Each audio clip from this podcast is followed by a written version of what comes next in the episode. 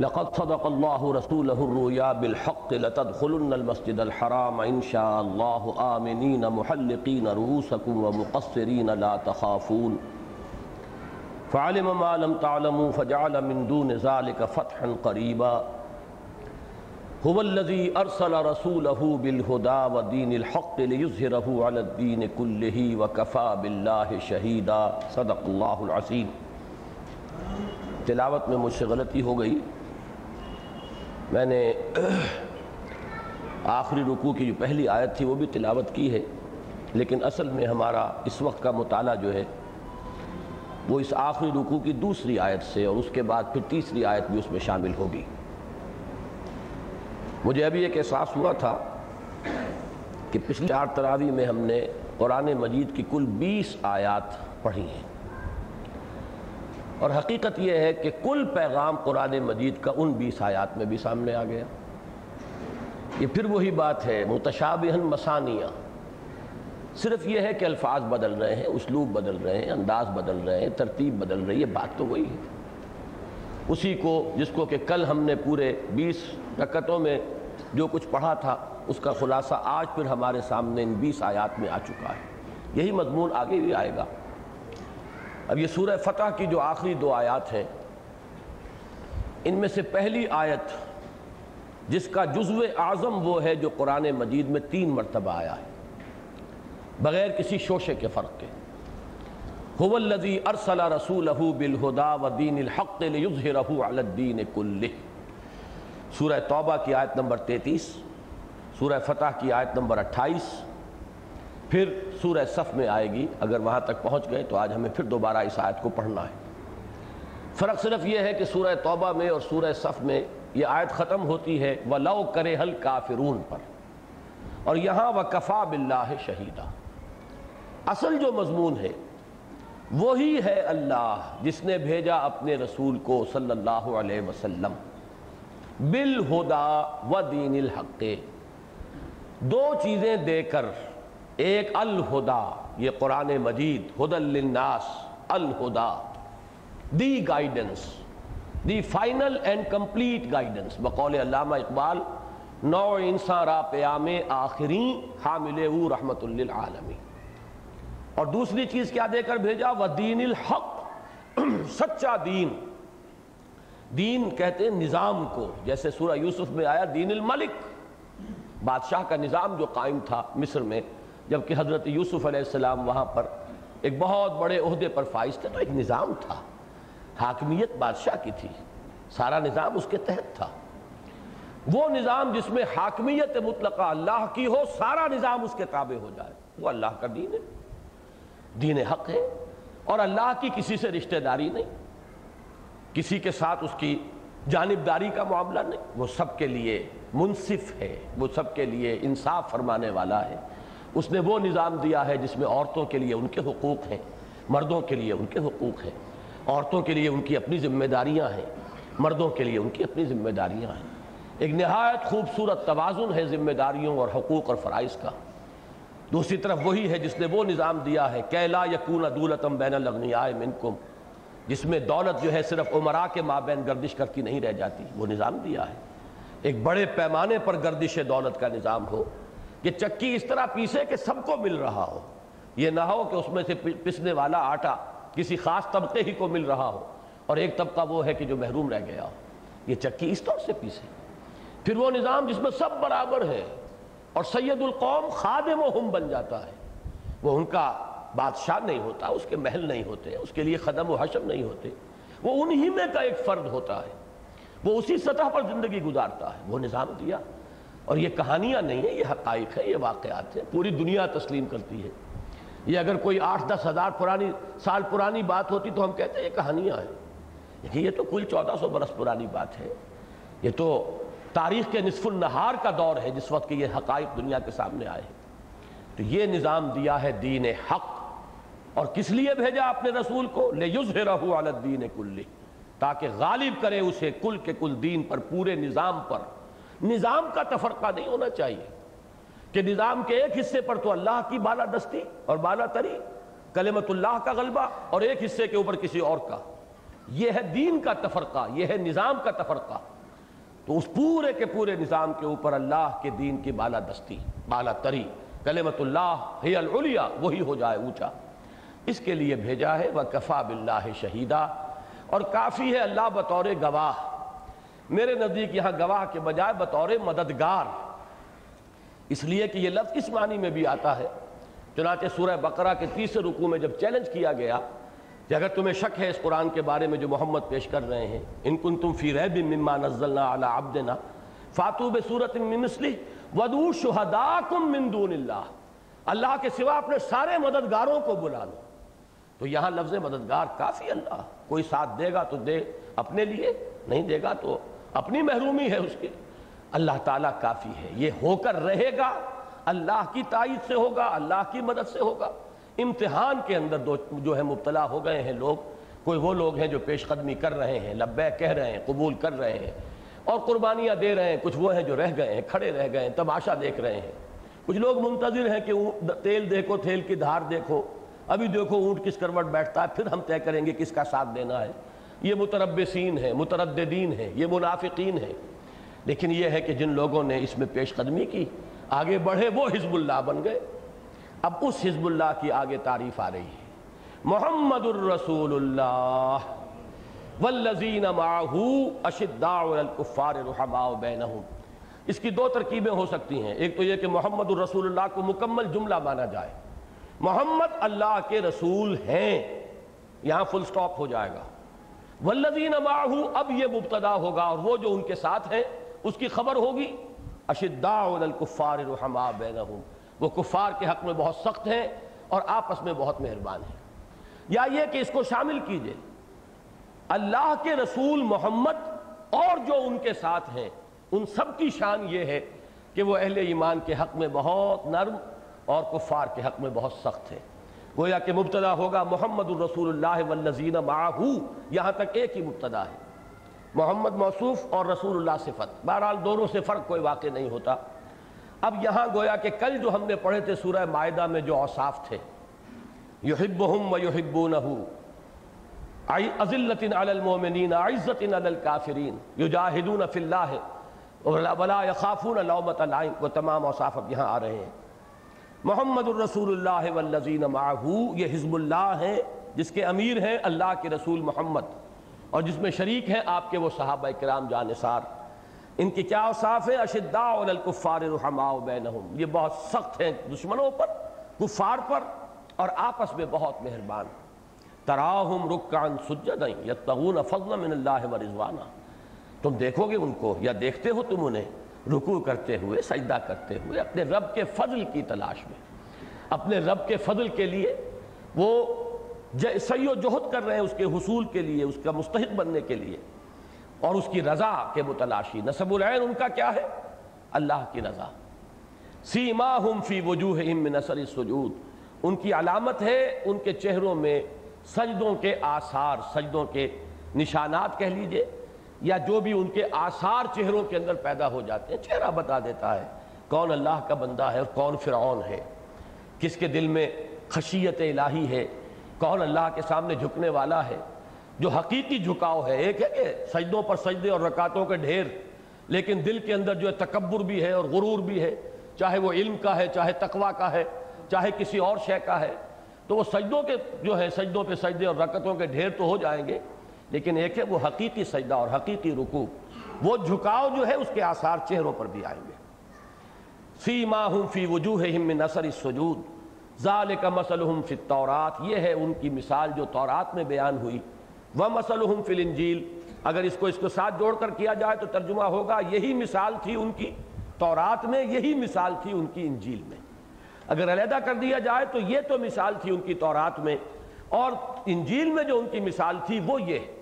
کہ کزر اخراجہ شتا ہوں جیسے کھیتی ہے، جو نکالتی ہے اپنی سوئی فعاز ہو آپ نے بیج ڈالا ہوا ہے، پھر یہ کہ کچھ پانی کا چھینٹا پڑ گیا ہے۔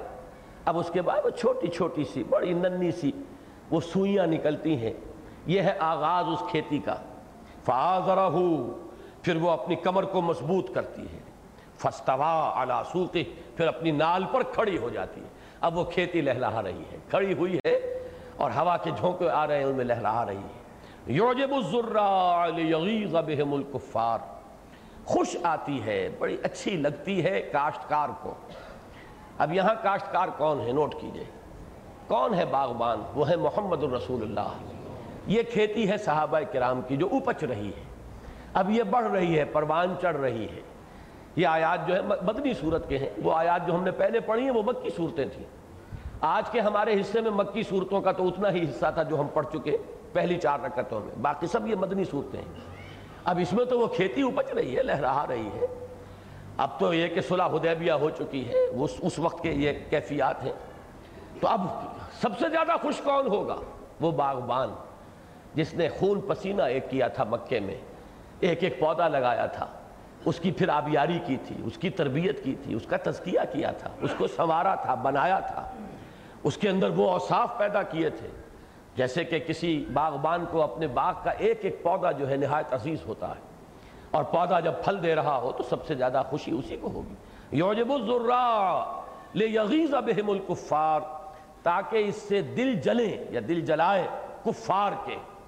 وہ کہ جو مخالف ہیں، معاند ہیں، ظاہر بات ہے یہ کھیتی اپچے گی تو ان کے دل جلیں گے۔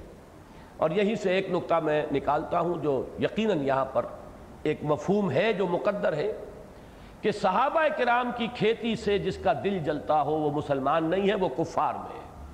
لاکھ وہ دعویٰ کرے اسلام کا۔ یہ ایک پیمانہ ہے۔ اگر تو محمد الرسول اللہ والذین معاہو ان سے محبت ہے، ان کے ساتھ عقیدت ہے، ان کی عظمت دلوں میں ہے، ان کے ساتھ ایک دلی محبت کا رشتہ ہے، تو آپ ان میں سے ہیں۔ ورنہ پھر آپ ان میں سے ہوں گے جن کے دل جل رہے تھے۔ آج بھی اگر صحابہ کرام کی طرف سے وہ اصل قوت حضور کی جو دست و بازو بنے، آوان و انصار بنے محمد الرسول اللہ کے۔ ظاہر بات ہے وہ تین چار آدمی نہیں ہو سکتے۔ تین چار آدمی تو موسا کے پاس بھی موجود تھے۔ پھر کیوں وہ جنگ نہ ہوئی؟ کیوں دین کا غلبہ نہ ہوا؟ اس لیے کہ کثیر تعداد میں لوگ درکار ہیں دین کے غلبے کے لیے۔ دو چار آدمیوں کی بات نہیں، وہاں تو دو رسول تھے موسا بھی اور ہارون بھی۔ اور کم سے کم دو افراد تو اور موجود تھے۔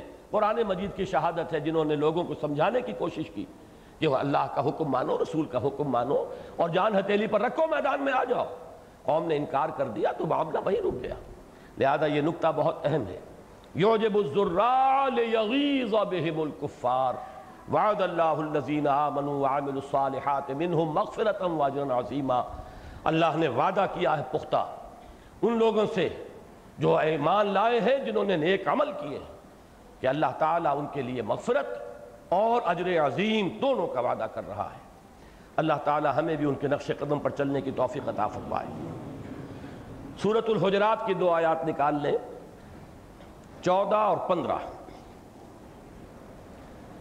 یہاں وہ جہاد کی اہمیت اور حقیقت جو ہمارے دین میں ہے وہ کھل کر آ جائے گی۔ اس لیے کہ یہ جو حزب اللہ جس کے اوصاف وہاں ہم نے پڑھ لیے یہ حزب اللہ جو ہے میں پھر عرض کروں گا کہ وہ بھکشوؤں کی جماعت نہیں تھی، وہ تو مجاہدین کی جماعت تھی۔ یہ تو اوصاف ہیں ان کے ذاتی جو بیان کر دیے گئے۔ باقی تو کشمکش، جد و جہد، محنت، ایثار، قربانی، جو کل ہم نے سورہ آل عمران کی آیت کے اندر جو نقشہ دیکھا دیکھا تھا۔ فلزین حاجروا واخرجوا من دیارہم ووضوا فی سبیلی وقاتلوا وقتلوا۔ یہ نقشہ درکار ہے۔ اس کے بغیر تو دین غالب نہیں ہوگا۔ لیظہرہو علی الدین کلہی کے لیے تو جان اور مال کی بازیاں لگانی ہوگی۔ لہذا یہاں پر اب پانی کا پانی، دودھ کا دودھ علیحدہ کیا گیا کہ لوگوں جان لو، ایک ہے اسلام، ایک ہے ایمان۔ عام حالات میں یہ دونوں چیزیں ایک ہی سمجھی جاتی ہیں۔ مترادف مانی جیسا کہ انگریزی میں کہتے ہیں کہ call the rose by any name it will smell as sweet گلاب کا نام ہے، گلاب کا پودا نام کچھ بھی رکھ لیں آپ، اس کا، اس کی خوشبو تو وہی رہے گی۔ ایک شخص جو دل میں ایمان رکھتا ہے عمل میں، اللہ کی فرما برداری بھی ہے اور اللہ کے لیے تن من دھن کا لگا دینا بھی ہے۔ اسے مسلم کہہ لو، مومن کہہ لو، کیا فرق پڑتا ہے؟ لیکن ایک بات ہے کہ علیحدہ علیحدہ سمجھ لو، یہ دو کیٹیگریز جدا ہیں۔ ایک شخص وہ ہے جو کہتا ہے اشہد اللہ الہ الا اللہ اشہد ان محمد رسول اللہ۔ ہم مسلمان تو اسے اسی وقت مان لیں گے۔ بشرطے کہ ہمیں کچھ اور معلوم نہ ہو۔ اگر یہ معلوم ہو کہ یہ شخص رسول کو تو مان رہا ہے، لیکن رسول کی ختم نبوت کو نہیں مان رہا، تو ہم مسلمان نہیں مانیں گے۔ اگر یہ معلوم ہو جائے کہ یہ شخص اللہ کو تو مانتا ہے، لیکن اللہ کے اعلیٰ کل شعین قدیر ہونے کو نہیں مانتا، تو بھی مسلمان نہیں مانیں گے۔ اللہ کی صفات اور رسالت کے ساتھ جو بھی متضمنات ہیں وہ ماننے پڑیں گے۔ اور اگر یہ معلوم ہو کہ بدبخت وہ یہ کہے کہ میں نے تو اللہ کو مانا تھا، رسول کو مانا تھا، میں نے آخرت کو کب مانا تھا؟ تو جب معلوم ہوگا کہ آخرت کا منکر ہے، کافر ہو جائے گا۔ لیکن کچھ اور معلوم نہیں ہمیں، کچھ اور معلوم نہیں۔ این حالت جنگ میں ایک شخص جو ہے، جو کلمہ پڑھ دیتا اشہد اللہ الہ الا اللہ واشہد ان محمد رسول اللہ he will have to be accepted as a Muslim اسے ساری پروٹیکشن جو اسلام کی ہے، وہ حاصل ہو جائے گی۔ تو ایک اسلام ہے، لیکن ایک ہے ایمان۔ آخرت میں فیصلے ایمان کے بل پر ہوں گے۔ تو لوگوں، اگر کوالیفائی کرنا چاہتے ہیں اس لفظ ایمان کے لیے کہ اللہ مانے کہ ہاں یہ میرا بندہ مومن ہے تو اس کی کیا شرائط ہے اس کو سمجھ لو۔ تو یہ دو آیتیں اس مضمون پر قرآن مجید کا ذروہ سلام ہے۔ ظاہر بات ہے، جب میں سلیکشن کر رہا ہوں، تو میں نے تو جو اہم ترین آیات ہیں، انہی کا سلیکشن کیا ہے۔ فرمایا، قالت العراب و آمنا۔ یہ بدو کہتے ہیں، ہم ایمان لے آئے۔ یہ بدو میں نے کہا ہے، یہاں العراب میں جو الفلام ہے، یہ ماحود ذہنی کا ماننا پڑے گا۔ تمام نہیں۔ سورہ توبہ میں ہے، بدوؤں میں بڑے صاحب ایمان لوگ بھی موجود تھے، مومن صادق بھی تھے۔ لیکن خاص طور پر فتح کے بعد جو کیفیت ہوئی ہے ید خلون فی دین اللہ افواجہ جب وہ نقشہ پیدا ہوا ہے، تو پھر جو صورت پیدا ہوئی ہے، ان میں بہت بڑی تعداد ایسے لوگوں کی تھی کہ ایمان ابھی دل میں نہیں اترا، لیکن انہوں نے سبمیشن اختیار کر لی سرنڈر کر دیا، اطاعت قبول کر لی، مسلمان ہو گئے۔ تو یہ بدو کہتے ہیں ہم ایمان لے آئے۔ قل لم تو کہہ دیجیے تم ہرگز ایمان نہیں لائے ہو۔ یہ لام میم کے ساتھ، لم کے ساتھ جو نفی کی جاتی ہے، اس میں زیادہ تاکید ہوتی ہے۔ ما آمن تم بھی کہا جا سکتا تھا، لیکن یہ کہ لم تو تم ہرگز ایمان نہیں لائے ہو۔ ولیکن قولو اسلمنا، بلکہ یوں کہو کہ ہم اسلام لے آئے ہیں۔ یا لفظی ترجمہ ہوگا، ہم نے اطاعت قبول کر لی ہے۔ We have surrendered we have given up resistance یا یہ کہ ہم نے اسلام قبول کر لیا ہے۔ وَلَمَّا يَدْخُلِ الْإِيمَانُ فِي قُلُوبِكُمْ اور تاحال ایمان تمہارے دلوں میں داخل نہیں ہوا ہے۔ ایمان تو تبھی ہوگا جب دل میں داخل ہو جائے۔ ابھی تم جو تم جس کیفیت پر ہو، اب یہ ہمیں جھانکنا ہے اپنے دلوں کے اندر۔ ہمیں بھی ایمان یا اسلام مل گیا ہے والدین سے۔ زبانوں پر تو ہے، آمن تو باللہ، کلمہ شہادت۔ لیکن دل میں ہے یا نہیں؟ یہ تو آدمی اپنے دل میں خود ہی جھانک سکتا ہے، اپنے گریبان میں، اپنے دلوں کو ٹٹول لیکن ایک کیفیت ثابت ہو گئی کہ ہے، قرآن مجید کی یہ نس سے قطعی ہے کہ ایسی کیفیت ہو سکتی ہے کہ لسانن ظاہراً ایک شخص مسلمان مانا جائے اور اسے اللہ بھی مانے کہ ہاں تم مسلمان ہو، آگے آ جائے گا۔ لیکن یہ کہ ایمان اس کے دل میں داخل نہ ہوا۔ میں کیوں کہہ رہا ہوں کہ اللہ بھی مانے اس لیے کہ آگے آ گیا؟ ان اللہ و رسول اگر تم اللہ اور اس کے رسول کی اطاعت کرتے رہو گے، لا یلدکم من اعمالکم شیئا اللہ تمہارے اعمال میں کچھ کمی نہیں کرے گا۔ ظاہر بات ہے کہ اس کمی کو اگر اعمال کو تسلیم کیا جا رہا ہے تو مسلمان تو مانا گیا ان کو۔ اگر منافق مانا جاتا تو ان کا کوئی عمل قبول نہیں اللہ کے بارگاہ میں۔ تو یہاں منافق نہیں ہے جن کا ذکر ہو رہا ہے۔ ایسے لوگ ہیں جو نیک نیتی کے ساتھ کو دھوکہ دینے کا، فساد کا ارادہ نہیں ہے۔ انہوں نے سبمیشن اختیار کی انہوں نے سرنڈر کیا، انہوں نے اسلام قبول کر لیا، کوئی فریب کا ارادہ نہیں ہے۔ لیکن اس کے باوجود ابھی ایمان قلب کی گہرائیوں میں راسخ نہیں ہوا۔ ان اللہ غفور الرحیم، اللہ تعالیٰ غفور الرحیم ہے۔ تو میں یہ سمجھتا ہوں کہ ہم جو لوگ یہاں موجود ہیں، کم سے کم اس کوالیفیکیشن کو تو پورا کر رہے ہیں۔ بہرحال چل کر یہاں جو لوگ آئے ہیں، کچھ نہ کچھ لگاؤ ہے، کچھ نہ کچھ لگن ہے، دین کے ساتھ کو تعلق خاطر ہے، پھر بھی اپنے دلوں کو ٹٹولیے۔ اور اگلی اب آیت جو ہے وہ ہے فیصلہ کن۔ اگر کوئی شخص یہ چاہے، اور اللہ کرے کہ ہم میں سے ہر شخص چاہے، کہ ہم صرف مسلم نہیں، ہم تو مومن بنیں گے۔ یہ جذبہ ابھرے، یہ آرزو ہو۔ بڑی آرزو ہے یہ۔ آرزو اس شیر کے مصداق ہے کہ آرزو اول تو پیدا ہو نہیں سکتی کہیں اور ہو جائے تو مر جاتی ہے یا رہتی ہے خام۔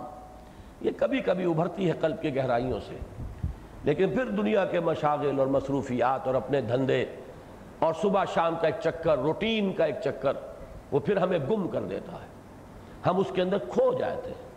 لیکن کبھی یہ جب ابھرتی ہے آرزو، تو پھر اس کو پالنا چاہیے۔ اس کو پروان چڑھانا چاہیے۔ فرمایا اگر تم چاہتے ہو کہ تم اپنے آپ کو مومن تسلیم کراؤ، تو سن لو ان نمل مومنون یہ انما کلمہ حسر ہے۔ مومن تو صرف وہ ہے۔ الذین آمنوا باللہ و رسول ہی ثم لم یرتابو جو ایمان لائے اللہ پر اور اس کے رسول پر پھر شک میں ہرگز مبتلا نہیں ہوئے۔ یہ واحد جگہ ہے قرآن مجید کی جہاں پر کہ ایمان کے بعد اس شرط کا اضافہ کیا گیا۔ اور کہیں نہیں ہوگا۔ اس لیے کہ یہاں ایمان حقیقی کو اب ڈیفائن کرنا ہے۔ اسلام سے علیحدہ کیٹیگری بنا کر ایمان حقیقی کو ڈیفائن کرنا ہے۔ لہذا اس میں ایمان کے لفظ پر اضافی شرط عائد کی گئی۔ الذین آمنوا باللہ و رسول ثم لم یرتابو وہ ایمان لائے اللہ پر اور اس کے رسول پر۔ اور یہ ایمان ایک یقین کی صورت اختیار کر گیا جس میں شکوک و شبہات کے کانٹے چبے ہوئے نہیں رہے۔ اور یہ لفظ آئے گا آگے چل کر اگلے سبق میں بھی سورہ حدید میں ابھی نوٹ کر لیجیے۔ اس لفظ کو یہاں پر ریب سے بنا ہے۔ ریب شک، ذالک الکتاب لا ریب فی۔ آپ میں سے کوئی شخص نہیں ہوگا جسے یہ آیت یاد نہ ہو۔ ریب شک، ارتیاب شک میں پڑ جانا۔ ارتیابیت سکیپٹسزم ایک باقاعدہ فلسفے کا سکول آف تھاٹ ہے۔ شکوک و شبہات میں کچھ نہیں، حقیقت معلوم نہیں ہو سکتی۔ کہ کس نقشد و لک شاید بحکمت یہ معمارہ، یہ ہے ارتیابیت۔ ارتیاب شک میں پڑ جانا۔ تو پہلی کوالیفیکیشن مومن کی کیا ہے کہ اس کا ایمان اس شکل کو، اس صورت کو اختیار کر لے جس میں شکوک کی کوئی شکل نہ رہی ہو۔ اور اس کا عملی مظہر کیا ہے؟ وَجَاهَدُوا بِأَمْوَالِهِمْ وَأَنفُسِهِمْ فِي سَبِيلِ اللَّهِ۔ اور انہوں نے جہاد کیا اپنے اموال کے ساتھ بھی، اپنی جانوں کے ساتھ بھی اللہ کی راہ میں۔ یہ ہے اس کا ثبوت عملی۔ دل میں تو میں بھی کہہ سکتا ہوں کوئی شک نہیں ہے، آپ بھی کہہ سکتے ہیں شک نہیں ہے، جو چاہے دعوے دار ہو جائے۔ لیکن اس دل کے اس اس شک نہ اس ایمان کے جس میں شک نہیں ہے۔ اس ایمان کا گواہ عمل میں کیا ہے؟ وہ جہاد ہے۔ کتنی کچھ جان مار رہے ہیں اللہ کے لیے، اللہ کے دین کے لیے۔ کتنی کچھ قربانیاں دی ہیں، کتنا کچھ اشار کیا ہے۔ کتنی کچھ اپنی انا کو قربان کیا ہے۔ کتنا کچھ اپنی انانیت کو سپریس کیا ہے، دبایا ہے۔ یہ ساری در حقیقت امتحانات ہیں۔ جان اور مال کا کتنا حصہ اس کام کے لیے وقف کیا ہے۔ وَجَاهَدُوا بِأَمْوَالِهِمْ وَأَنفُسِهِمْ فِي سَبِيلِ اللَّهِ أُولَئِكَ هُمُ الصَّادِقُونَ۔ یہ پھر اسلوب حصر پر شروع ہو رہی آیت۔ آیت شروع ہوئی اسلوب حصر۔ انما انما المومنون ختم ہو رہی ہے یعنی بریکٹ شروع بریکٹ بند۔ یہ دونوں بریکٹس جو ہیں، یہ حصر کی ہیں۔ ایمان تو اسی کے اندر محصور ہے۔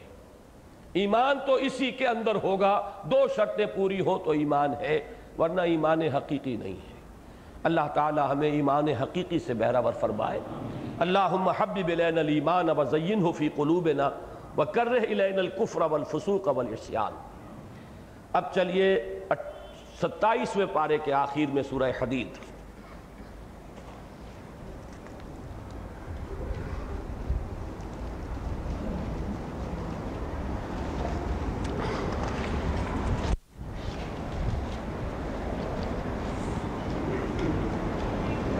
ساتویں آیت سے۔ اعوذ باللہ من الشیطان الرجیم، بسم اللہ الرحمن الرحیم۔ آمنوا باللہ و رسول ہی ایمان لاؤ اللہ پر اور اس کے رسول پر۔ وَأَنفِقُوا مِمَّا جَعَلَكُمْ مُسْتَخْلَفِينَ فِيهِ۔ اور خرچ کر دو اس سب میں سے جس میں اللہ نے تمہیں اختیار عطا فرمایا ہے۔ اصل میں تو لفظ ہونا چاہیے خلافت عطا فرمائی ہے۔ جس میں اللہ نے تمہیں خلیفہ بنا دیا ہے۔ یہاں پر لفظ انفاق کو پہچان لیجیے اب۔ یہ در حقیقت اس آیا مبارکہ میں جہاد کے قائم مقام ہو کر آیا ہے۔ جہاد کے معنی کیا ہے؟ کشمکش، کشاکش، جد و جہد، محنت، اور اس میں جان بھی کھپانا، مال بھی کھپانا۔ انفاق کسے کہتے ہیں؟ خرچ کرنے کو، کھپا دینے کو، صرف کر دینے کو۔ نفق الفرس، گھوڑا مر گیا۔ مر کھپ گیا بھی ہم کہتے ہیں۔ اور نفقت دراہم پیسے ختم ہو گئے۔ انفاق ختم کر دینا، لگا دینا، صرف کر دینا۔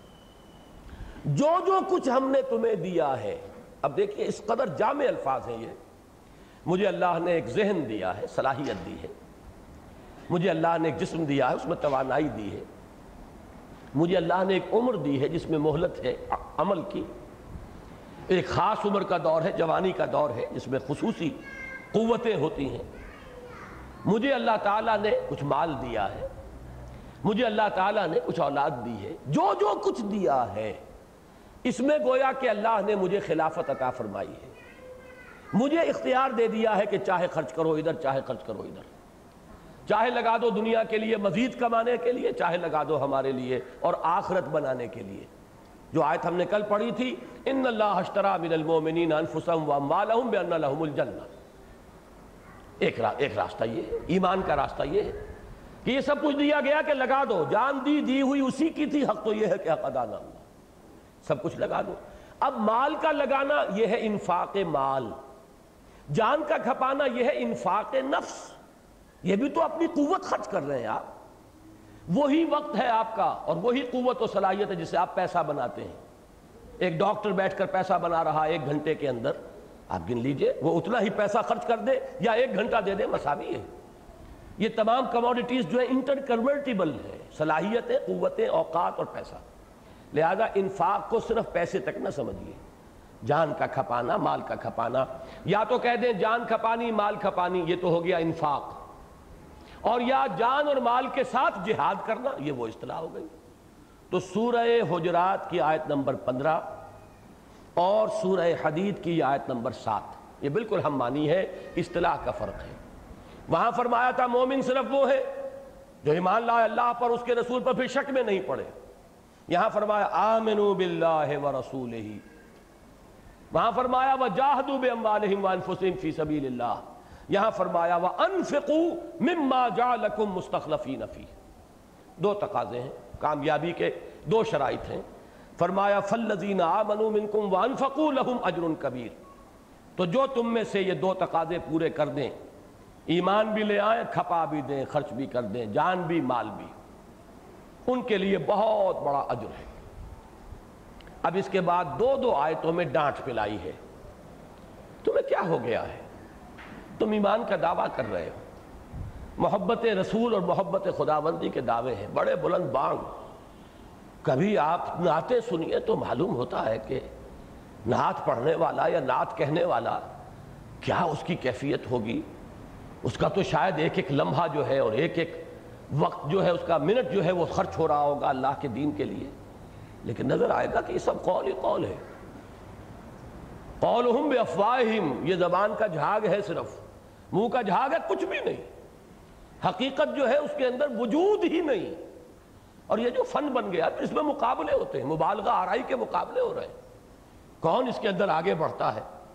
یہ در حقیقت سب ہم اپنے جھوٹی تسکین اپنے آپ کو دینے کے لیے ہم نے مختلف صورتیں ایجاد کر لی اصل اللہ کا دعویٰ ہے اور پھر تمہارا یہ طرز عمل۔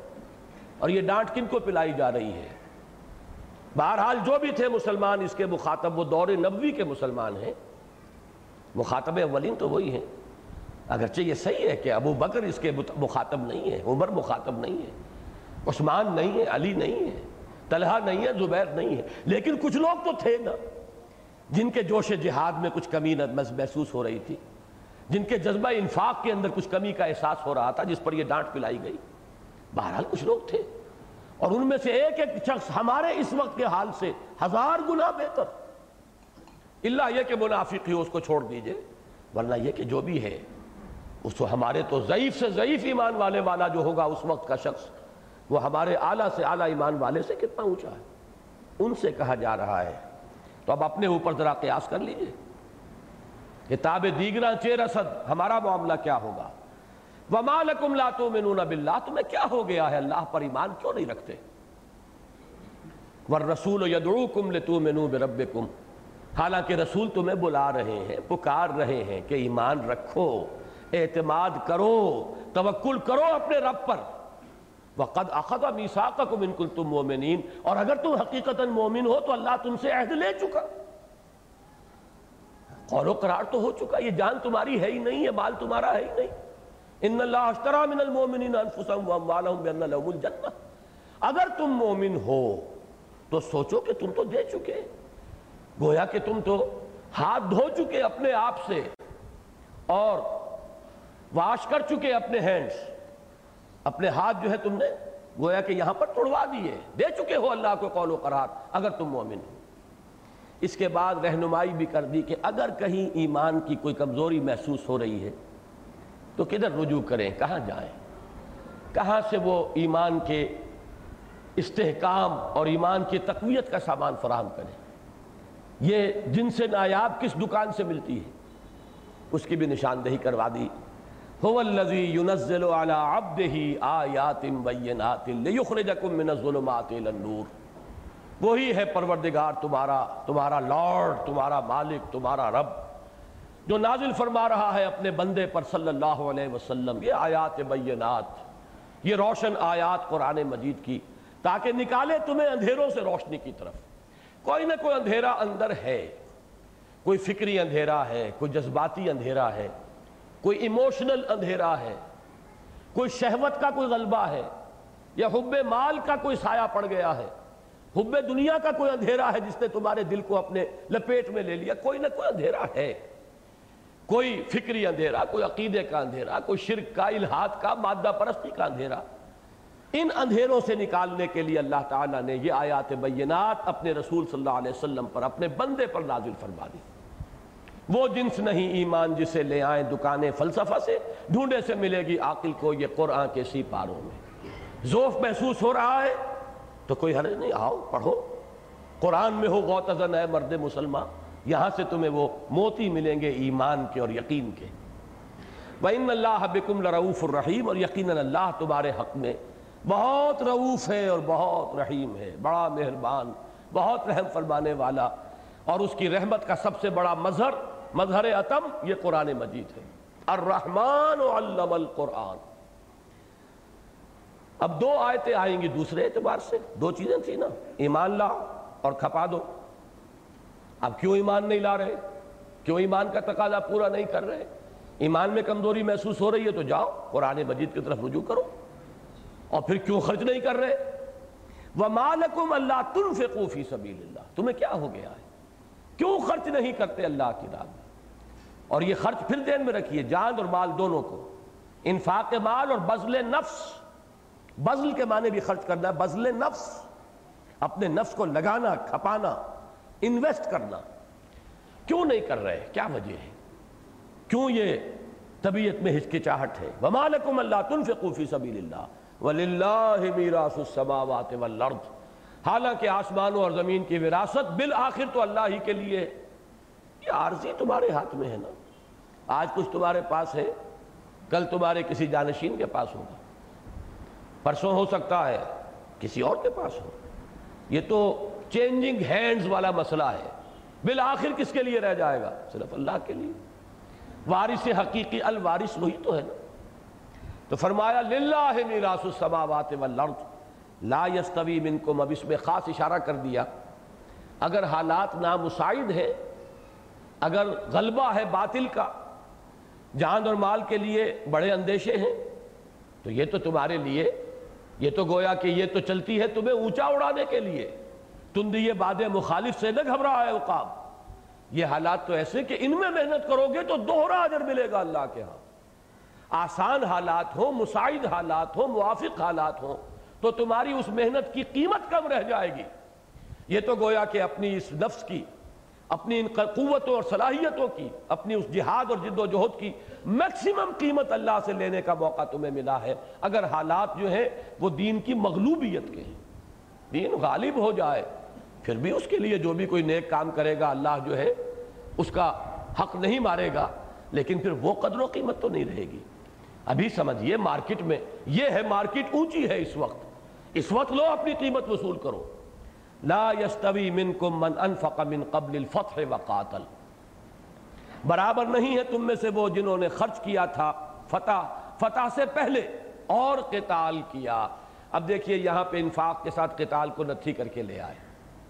بزل نفس کی بلندترین صورت کیا ہے؟ قتال۔ ایک تو یہ کہ آپ اپنی صلاحیت، توانائی، قوتیں لگا رہے ہیں، لگا رہے ہیں، لگا رہے ہیں۔ ایک یہ کہ سموچی جان ایک ہی وقت میں دے کر فارغ ہوئے، چھٹی ہوئی، سرخرو ہوئے۔ یہ قتال ہے۔ تو لا یستوی منکم، تم میں سے وہ برابر نہیں ہے جنہوں نے کہ فتح سے پہلے انفاق کیا تھا۔ اور قتال کیا تھا۔ اولئک اعظم درجۃ من الذین انفقوا من بعد وقاتلوا۔ وہ بہت بلند ہیں، بہت بلند مرتبت ہیں درجے میں۔ ان لوگوں سے جنہوں نے قتال کیا اور انفاق کیا بعد میں۔ وَكُلَّمْ وَعَدَ اللَّهُ الْحُسْنَى ویسے اللہ کا سب سے وعدہ بہت عمدہ ہے۔ جس وقت میں کوئی کرے، بہت اچھا اجر دے گا اللہ۔ خلوص سے کر رہا ہو، اخلاص سے کر رہا ہو۔ لیکن یہ کہ حالات کے فرق کی وجہ سے، قیمتوں کا فرق جو ہے اور اجر و ثواب کا درجہ جو ہے وہ متفاوت ہو جائے گا۔ واللہ بما تعملون خبیر اور جو کچھ تم کر رہے ہو اللہ اسے جان دیکھ رہا ہے۔ من ذا الذي يقرض الله قرضا حسنا فيضاعفه له وله اجر کریم یہ اب دوسری آیت آ گئی اسی مضمون پر۔ کون ہے تم میں سے؟ یہ بڑا چیلنجنگ انداز ہے۔ کون؟ مجھے غالب کا ہمیشہ وہ شعر یاد آ جاتا ہے۔ کہ کون ہوتا ہے حریف میں مرد افغن عشق؟ ہے مقرر لب لب ساقی پہ صلاح میرے بعد۔ اب کون ہے جو میدان میں آئے؟ کون ہے جو اللہ کو قرض حسنہ دینے کے لیے تیار ہو؟ جس میں اتنا بلبوتا ہو، اتنا اعتماد ہو اللہ پر، اتنا اللہ کا یقین ہو کہ وہ اس کو قرض حسنہ دے۔ اپنا مال اس کے لیے دے، کھپائے، لگائے۔ منظر الذي يقرض الله قرضا حسنا فيضاعفه له تو اللہ اس کو بڑھاتا رہے، دگنا کرے اس کے لیے، وله اجر کریم، اور اس کے لیے ہے بہت باعزت اجر۔ یوم تر المؤمنین والمؤمنات، اس اجر کریم کے ظاہر ہونے کا وقت کون سا ہوگا؟ یہ یوم جو ہے، یہ منصوب ہے ظرفیت کی بنیاد پر۔ کب ملے گا یہ اجر؟ جب تم دیکھو گے، اس دن جس دن کے تم دیکھو گے، مومن مردوں اور مومن عورتوں کو۔ یسعانورہم بین ایدیہم و بے ایمانہم۔ ان کا نور دوڑتا ہوا ہوگا ان کے سامنے اور دہنی طرف۔ یہ میدان حشر کا کوئی مرحلہ ہے جسے ہم پل سرات سے تعبیر کرتے ہیں۔ اور یہ نقشہ سورہ حدید میں بھی ہے، یہ نقشہ پھر سورہ تحریم میں بھی آتا ہے، جو اس سلسلے کی آخری صورت ہے، مدنی صورتیں۔ یہ دس آئی ہیں، پہلی یہ ہے اور دسویں ہے سورہ تحریم، اس میں بھی ہے۔ یوم لا یخز اللہ النبی والذین آمنوا معه نورہم یسعا بین ایدیہم و بے ایمانہم۔ اس کا جو بھی مطلب سمجھ میں آیا ہے وہ میں عرض کر رہا ہوں۔ ویسے تو یہ آیات متشابہات میں سے ہے اس وقت کا نقشہ ہم اس وقت سمجھ نہیں سکتے۔ لیکن محسوس ہوتا ہے کہ یہ ایمان حقیقی جو ہے، اس کا محل یہ قلب ہے۔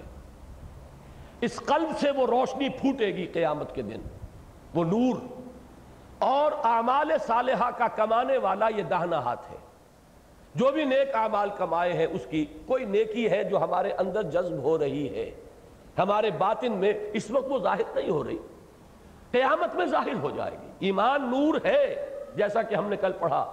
اللہ نور السماوات والارض، مثل نور ہی کا مشکات فیا مصباح۔ وہ نور ہے، لیکن اس وقت وہ نور ظاہر نہیں ہو رہا۔ قیامت میں اس وقت، اس مرحلے پر ایسا ہوگا کہ جن کے پاس وہ ایمان ہے، ان کا نور آگے کی طرف اور جو اعمال صالحہ ہیں ان کا نور دہنی طرف، آگے آگے۔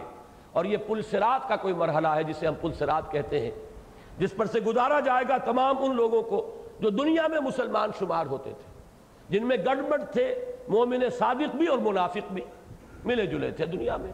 یہاں اب چھلنی لگانی ہے کہ مومن صادق جو ہے وہ نکل جائے اور جو وہ منافق ہیں ٹھوکریں کھا کر گرے اور جہنم کے اندر ان کا جو ہے وہ انجام ہو۔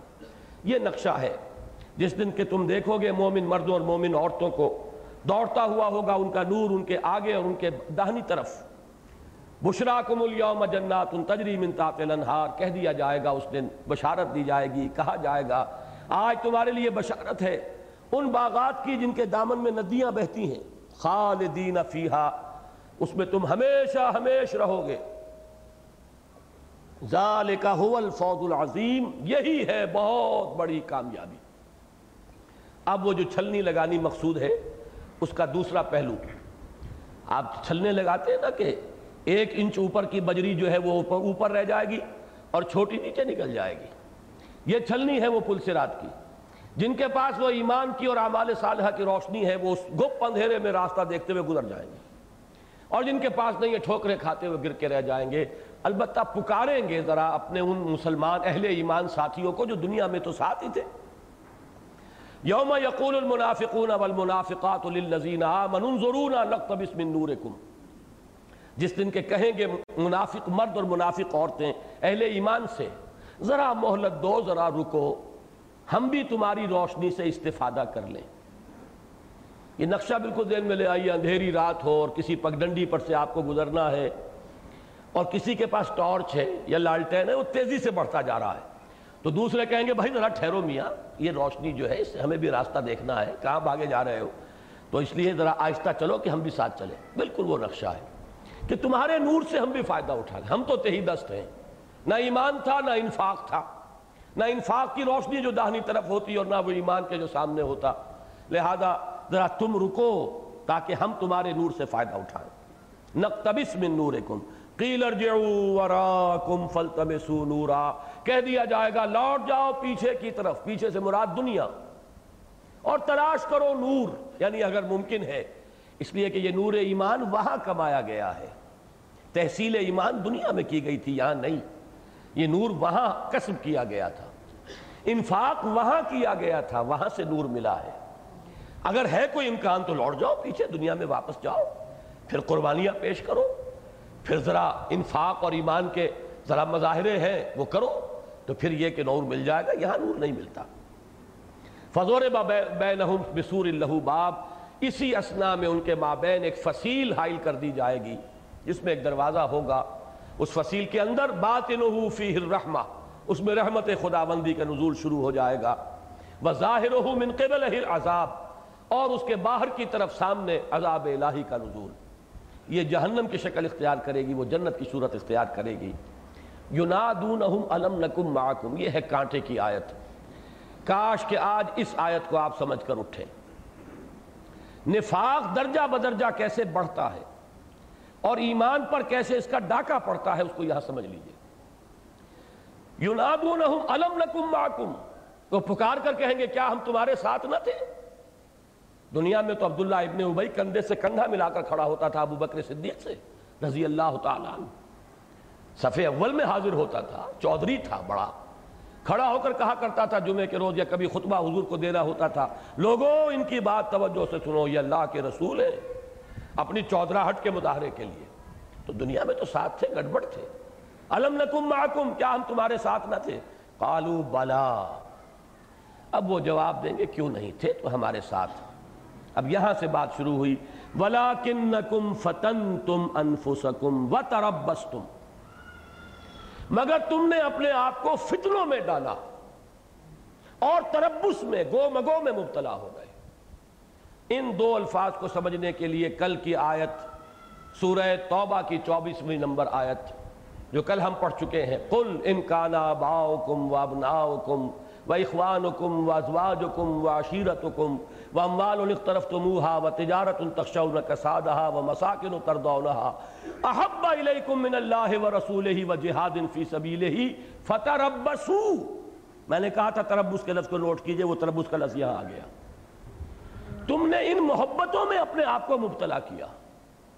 ان محبتوں کو اللہ اور اللہ کے رسول اور اللہ کے راہ جہاد کی محبت سے بالا تر کر لیا تم نے خود کیا۔ It was your own choice it was your own free choice تم نے اپنے ہاتھوں اپنے آپ کو ان فطروں کے اندر ڈالا، جس کا نتیجہ کیا تھا؟ فتح ربس جاؤ دفاع ہو، جاؤ۔ اب انتظار کرو۔ پھر تم انتظار میں گو بگو کی کیفیت۔ چلوں نہ چلوں بڑھوں نہ بڑھوں قدم بڑھاؤں یا نہ بڑھاؤں کعبہ میرے پیچھے ہے، کلیسا میرے آگے۔ ایمان مجھے روکے ہے تو کھینچے ہے مجھے کفر۔ ایمان پکار رہا ہے میدان جنگ میں اور گھر کی ٹھنڈی چھاؤں جو ہے وہ مجھے کھینچ رہی ہے۔ بڑا پیارا شیر جگر نے کہا تھا کہ تپتی راہیں مجھ کو پکارے اور دامن پکڑے چھاؤں گھنیری۔ یہ چھاؤں نکلنے نہیں دے رہی۔ تم نے اپنے آپ کو ان فتنوں میں ڈالا اور تربس میں مبتلا ہوئے۔ تیسرا نتیجہ اس کا ورتب تم پھر شکوک و شبہات نے ڈیرا لگایا۔ یہ وہ لفظ آ گیا، ارتیاب۔ ایمان کی کچھ پونجی تھی تو اب ان میں شکوک و شبہات کے کانٹے چپ گئے۔ اس لیے کہ عمل سے ایمان بڑھتا ہے، بے عملی سے ایمان کے اندر ذوف اور کمی پیدا ہوتی چلی جائے گی۔ یہ دو چیزیں جو ہیں، یہ لازم و ملزوم ہیں۔ ایمان ہوگا، عمل ہوگا۔ پھر یہ عمل ایمان کو تقویت دے گا۔ ایمان بڑھے گا، پھر اور عمل ہوگا۔ وہ عمل مزید، پھر مزید ایمان میں اضافہ کرے گا۔ یہ ایک سپائرل ہے۔ یہ سپائرل جو ہے، یا تو جائے گا اوپر کی طرف۔ جیسے وہ زینے ہوتے ہیں، چکر والے، کہ ہر چکر کے ساتھ آپ اوپر جا رہے ہیں۔ ایمان بھی اور عمل بھی۔ اور یا پھر یہ وہ وشس سرکل بن جائے گا کہ عمل کی کمی ایمان پر ریفلیکٹ ہوگی، اس میں کمی آئے گی۔ یہ ایمان کی کمی مزید عمل کو اور کم کر دے گی۔ یہ عمل کی مزید کمی مزید ایمان کو اور کھور دے گی برف کو، وہ اور پگھل جائے گا۔ یا ادھر یا ادھر۔ اور سورہ نساء کا ایک مقام ہے جہاں پر ان چیزوں کو خوب واضح کیا گیا ہے۔ کچھ لوگ ہیں وہ ایمان لائے سما کفرو آمنو سما کفرو سما آمنو سما کفرو سم ازدادو کفرن پھر وہ کفر کی طرف بڑھتے چلے گئے۔ تو فرمایا، تیسرا قدم ورتب تم چوتھا قدم وغرت کو مل امانی تمہیں دھوکہ دیا خواہشات نے۔ اور یہ امانی کا لفظ قرآن مجید کی ایک ٹرم ہے۔ یہود اور نصارہ کا یہ قول نحن ابناء اللہ وحباہو لن تمسن النار اللہ یام معدودہ۔ ہم تو اللہ کے چہیتے ہیں، لاڈلے ہیں، ہمیں کیا ڈر؟ اور ہمیں تو آگ چھو ہی نہیں سکتی، چھوئے گی بھی تو چند دن۔ جس کے بارے میں قرآن کہتا ہے، تلکا امانیہم، قل ہاتو برہانکم ان کنتم صادقین۔ یہ ان کی خوشنما آرزویں ہیں وشفل تھنکنگ ہے، یہ امانی ہے۔ پھر انسان کو دھوکہ دیتا ہے امانی۔ اللہ بڑا نقطہ نواز ہے، اللہ بڑا بڑا ہی غفور ہے، بڑا رحیم ہے۔ بخشنے والا ہے، خطاؤں سے درگزر فرمانے والا ہے۔ اور یہ کہ بہرحال کچھ بھی ہے، آخر کلمہ گو ہے۔ جو کچھ بھی ہے، لیکن تیرے محبوب کی امت میں ہے۔ یہ یہ امانی۔ کہ اس کی وجہ سے بھی ہمارا کوئی کریڈٹ ہے۔ ہمیں، ہمارا کوئی کلیم بنتا ہے۔ یہ چیزیں اور لوری دے دے کر تھپک تھپک کر سلاتی ہیں۔ کہ خواب سے بیدار ہوتا ہے، ذرا محکوم اگر پھر سلا دیتی ہے اس کو حکمراں کی ساحری۔ اور وہ بدبخت شیطان آخر میں آیا۔ غرتکم الامانی حتی جامر اللہ وغرکم باللہ الغرور۔ اور تمہیں خوب دھوکہ دیا اللہ پر اس دھوکے باز نے۔ یہ غرور غین کی زبر کے ساتھ ہے، انتہائی دھوکے باز یعنی شیطان لعین وہ لوری دے دے کر تھپک تھپک کر سلاتا ہے۔ پرواہ نہیں۔ تم حرام خوری کر رہے ہو تو کیا ہے؟ تم نے مسجد کو چندے بھی تو دے رکھے ہیں نا۔ تم نے یہ سب بلیک مارکیٹنگ سے کمایا تو کیا ہے؟ آخر داتا دربار پر چادریں بھی تو تمہاری چڑھائی ہوئی ہے کہاں چلی جائیں گی یہ؟ ان میں سے ایک ایک جو ہے وہ تمہارے کام آنے والی ہے۔ تم نے فلاں نے کیا بھی تو کی ہوئی ہے اس پر تکیہ ہے، اس پر بھروسہ ہے۔ اور پھر یہ کہ چلو، کچھ بھی ہے، اللہ تو بڑا بخشنے والا ہے۔ اس کی رحمت کے امیدوار بنو۔ کچھ بھی ہو لیکن آخر کسی کی امت ہی ہو۔ تو کیا اس کی شفاعت تمہیں نہیں مل جائے؟ یہ ہے وہ دغا باز کہ خواب سے بیدار ہوتا ہے ذرا محکوم، اگر پھر سلا دیتی ہے اس کو حکمراں کی ساحری یہاں پر ایک لفظ اور آیا تھا بیچ میں، حتیٰ جا امر اللہ۔ اس آیت میں بھی کیا تھا؟ فتربسو حتیٰ یاتی اللہ بے امرہ واللہ لا یہد القوم الفاسقین۔ اگر وہ آٹھ محبتیں تمہارے دل پر زیادہ قبضہ کر چکی ہے ان تین محبتوں سے، تو جاؤ دفع ہو، جاؤ انتظار کرو۔ یہاں تک کہ اللہ اپنا فیصلہ سنا دے اور اللہ ایسے فاسقوں کو ہدایت نہیں دیتا۔ اس آیت کی روشنی میں اس آیت کو سمجھیں گے۔ تو یہ نفاق کے موضوع پر قرآن مجید کی عظیم ترین آیت ہے۔ یہ درجہ بدرجہ نفسیاتی طور پر یہ کس طرح انسان پستی میں گرتا ہے، کس طرح یہ پسپائی ہو رہی ہے، یہ سپائرل بیکورڈ جو چل رہا ہے، اس میں کون کون سے مراحل آتے ہیں؟ اس کے بعد اس کا انجام کیا ہے؟ فل یوم لا یوخذ منکم فدیتن تو آج کے دن نہ تم سے کوئی فدیہ قبول کیا جائے گا، ولا من الذین کفروا اور نہ ان کافروں سے۔ یعنی دنیا میں تم مسلمانوں کے ساتھ، اہل ایمان کے ساتھ گڑبڑ تھے، اب یہاں چھلنی لگ گئی۔ اہل ایمان تو ہو گئے، اپنا نور لے کر گئے۔ اب تمہارا انجام ہوگا یہاں کافروں کے ساتھ۔ فَالْيَوْمَ لَا يُوْخَذُ مِنْكُمْ فِدْيَةٌ وَلَا مِنَ الَّذِينَ كَفَرُوا۔ مَاوَاكُمُ النَّارِ۔ تم سب کا ٹھکانہ آگ ہے۔ ہِيَ مَوْلَاكُمْ۔ قرآن مجید میں کہیں کہیں طنز بھی ہے، وہ معلوم ہوتا ہے کہ طنز بھی ادب کی ایک صنف ہے۔ وہی تمہاری حمایتی ہے، مددگار ہے غم خار ہے۔ اب اس آگ ہی سے کچھ دکھ درد کرنا ہو تو اسی سے کرو۔ کوئی اگر دل جوئی مطلوب ہے تو وہ بھی وہی کرے گی۔ ہی مولا کم وہی تمہاری رفیق، دم ساز، حمایتی پشت پناہ مددگار۔ تمہارا درد بانٹنے والی اگر ہے تو یہی آگ ہے۔ وہ بے سل مسیر اور وہ بہت ہی برا ٹھکانہ ہے۔ اللہ تعالی ہمیں اس انجام سے بچائے۔ اللہم طہر قلوبنا من النفاق وآمالنا من الریا وألسنتنا من الكذب وآیوننا من الخیانہ فإنك تعلم خائنة الأعين وما تخفي الصدور۔ اللہم نور قلوبنا بالایمان وشرح صدورنا للاسلام۔ اللہم انا نعوذ بک من الشک والشرک اللہم انا نعوذ بک من الشک والشرک اللہم حبب الینا الایمان وزینہ فی قلوبنا وکرہ الینا الكفر والفسوق والعصیان اللہم وفقنا لما تحب وترضى اللہم وفقنا ان نجاہد فی سبیلک باموالنا وانفسنا اللہم وفقنا ان ننفق اموالنا و ونبذل انفسنا لإقامت دینک وإلاء کلمتک اللہم ربنا تقبل منا انکا انت السمیع العلیم وتب علینا انکا انت التواب الرحیم وصلی اللہ تعالی علی خیر خلقہ محمد وآلہ واصحابہ اجمعین برحمتک یا ارحم الراحمین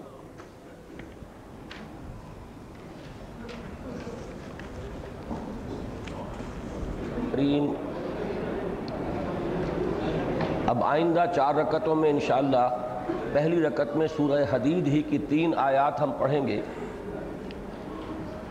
آیات نمبر بائیس، تیئیس، چوبیس اور پچیس۔ گویا کہ پانچ آیات۔ اور اس کے بعد بقیہ تین رکعتوں میں پوری سورہ صف، انشاءاللہ العزیز۔ تو پہلے سورہ حدید کی، یہ ستائیسویں پارے کی آخری صورت ہے، اسی کی نو آیات ہم پہلے پڑھ چکے ہیں۔ اب اسی کی بائیسویں آیت اعوذ باللہ من الشیطان الرجیم، بسم اللہ الرحمن الرحیم۔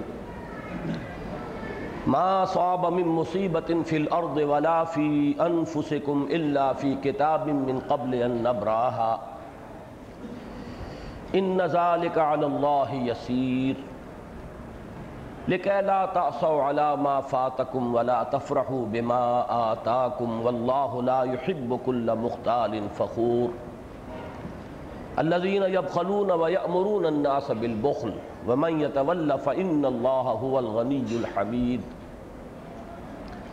لقد ارسلنا رسلنا بالبينات وانزلنا معهم الكتاب والميزان ليقوم الناس بالقسط. وانزلنا الحديد فيه بأس شديد ومنافع للناس وليعلم الله من ينصره ورسله بالغيب. ان الله قوي عزيز. صدق الله العظيم ہماری اب تک کی جو گفتگو چلی آ رہی ہے، جو سورہ حجرات کی آیت نمبر پندرہ کے حوالے سے دو تقاضے ایمان لاؤ جیسا کہ ایمان لانے کا حق ہے، جس میں شکوک و شبہات کے کانٹے چبھے ہوئے نہ ہوں۔ نمبر دو، جہاد کرو، اللہ کی راہ میں کھپاؤ، اس میں اپنی جانیں بھی اور اپنے مال بھی۔ جو لوگ یہ دو شرطیں پوری کریں، وہی حقیقتاً مومن ہیں، وہی حقیقتاً سچے ہیں۔ اولئک ہم الصادقون۔ سورہ حدید کے ابتدا میں آیا، وہی دو تقاضے، آمنوا باللہ و رسول ہی وَأَنفِقُوا مِمَّا جَعَلَكُمْ مُسْتَخْلَفِينَ فِيهِ فَالَّذِينَ آمَنُوا مِنْكُمْ وَأَنفَقُوا لَهُمْ عَجْرٌ كَبِيرٌ اب یہ جو چار آیات ہیں، ان میں سے پہلی تین آیات میں تو انہی جو انفاق مال اور بذل نفس کے راستے کی جو رکاوٹیں ہیں، جو خطرات ہیں، جو خدشات ہیں، ان کی طرف اشارہ کیا گیا؟ ان کی حقیقت کھول کر دکھا دی گئی کہ ان سے خائف نہ ہو، یہ صرف تمہاری آزمائش کے لیے ہے۔ اور آخری آیت جو ہے، تیسرے رکوع کی آخری، وہ کلائمیکس ہے اس پوری بحث کا۔ اور قرآن مجید کی سب سے زیادہ انقلابی آیت ہے۔ انقلاب کے موضوع پر یہ قرآن مجید کا ذروہ سنام ہے، چوٹی ہے۔ اس میں ہدف معین کیا گیا۔ ہدف کیا ہے؟ یہ انفاق مال اور بزل نفس کس مقصد کے لیے کرنا ہے؟ یہ جہاد بالمال بن نفس کس مقصد کے لیے درکار ہے؟ آخری منزل اس کی کیا ہے؟ اس کے درائے درمیانی تو ہوں گے۔ دعوت ہے، تبلیغ ہے، تنظیم ہے، تربیت ہے، تزکیہ ہے۔ لیکن یہ سب کس لیے؟ اس کی تعین اس ہدف دنیا کے اندر اس جد و جہد کا جو ہدف ہے، اس کی تعین اس آیہ مبارکہ سے ہوگی۔ دیکھیے، سب سے پہلے انسان ڈرتا ہے، کوئی جسمانی تکالیف، کوئی جسمانی اذیتیں جو اس راہ میں آتی ہیں، کوئی جان و مال کا نقصان جو آدمی کو جھیلنا پڑتا ہے۔ جس کو کہ ہم نے کل آیت البر میں پڑھا تھا وہ صابرین فل الباسائے وحین الباس پہلے تو اس کے ضمن میں فرمایا، ما صاب من مصیبت الا باذن اللہ فی الارض ولا فی انفسکم الا فی کتاب من قبل ان نبراها نہیں پڑھتی کوئی پڑھنے والی، کوئی مصیبت، کوئی تکلیف، کوئی آپ کے لیے ناگوار صورت حال کوئی آپ کے لیے ناپسندیدہ صورت واقع نہیں ہو سکتی، نہ تمہاری جانوں میں، نہ نہ زمین میں۔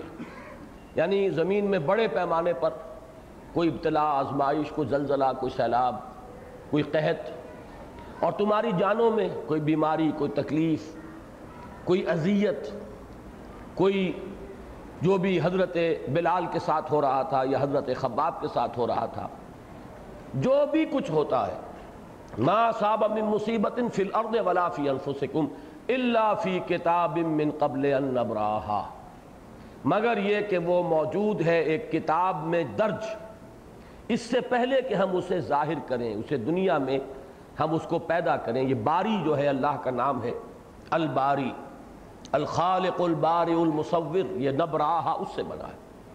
یعنی جو بھی واقعہ اس دنیا میں ظہور پذیر ہوتا ہے، علم خداوندی میں وہ ازل سے موجود ہے۔ یہ کتاب وہی ہے، ام الکتاب۔ یہ علم خداوندی کی کتاب ہے جس میں ہر شے ازل سے موجود ہے ابد تک کا تمام معاملہ ایک ایک شے۔ یہ علم خداوندی کی شے ہے۔ لہذا جو کچھ ہو رہا ہے، وہ اللہ کے علم کے بغیر، اس کے اذن کے بغیر نہیں ہے۔ اس ان نظال کال اللہ یسیر، یہ اللہ پر بہت آسان ہے۔ یعنی اللہ کے علم کا یہ احاطہ ہمارے لیے اس کا تصور محال ہے۔ لیکن اللہ کی شان کو سامنے رکھو تو اس کے لیے، اس کے تو شایان شان ہی یہ ہے کہ اس کا علم اتنا کامل ہو۔ کہ عالم ما کان و ما یکون ہو اور آنے واحد میں وہ وہ علم موجود ہو۔ لے لا تاسو علا ما فاتکم۔ اب اس کا نتیجہ جو نکلنا چاہیے وہ کیا ہے؟ اس کو تو آدمی فوراً قبول کر لے گا کہ ہاں یہ تو ایمان کا تقاضا ہے، واقعتاً یہ تو بات تو درست ہے، صحیح ہے۔ لیکن نتیجہ کیا نکلنا چاہیے؟ تاکہ تم افسوس نہ کیا کرو اس پر جو تم سے چھوٹ جائے، جاتا رہے، فوت ہو جائے۔ موقع ہاتھ سے نکل گیا۔ کوئی اور شے آپ کے ہاتھ سے جاتی رہی، کوئی عزیز فوت ہو گیا، کوئی آپ کا مال جو ہے جاتا رہا، اس کا نقصان ہو گیا۔ مہاجرین کو بیٹھے ہوئے خبریں آتی تھی مدینے کے اندر کہ آج ہمارے گھر بار لوٹ لیے گئے۔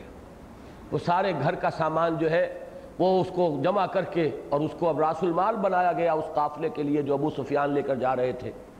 اور جسی کے سلسلے میں پھر غزوہ بدر واقع ہوا ہے۔ خبریں سن رہے ہیں۔ میری دنیا لٹ رہی تھی اور میں خاموش تھا۔ یہ سب در حقیقت نتیجہ کس کا ہے؟ کہ جو کچھ ہو رہا ہے میرے رب کے اذن کے بغیر تو نہیں ہو رہا۔ اور اگر یہ میرے رب کی طرف سے ہے، تو ہر چاقی مار ایک قین الطافست نہ شبد نصیب دشمن کے شبد ہلاک تیغت۔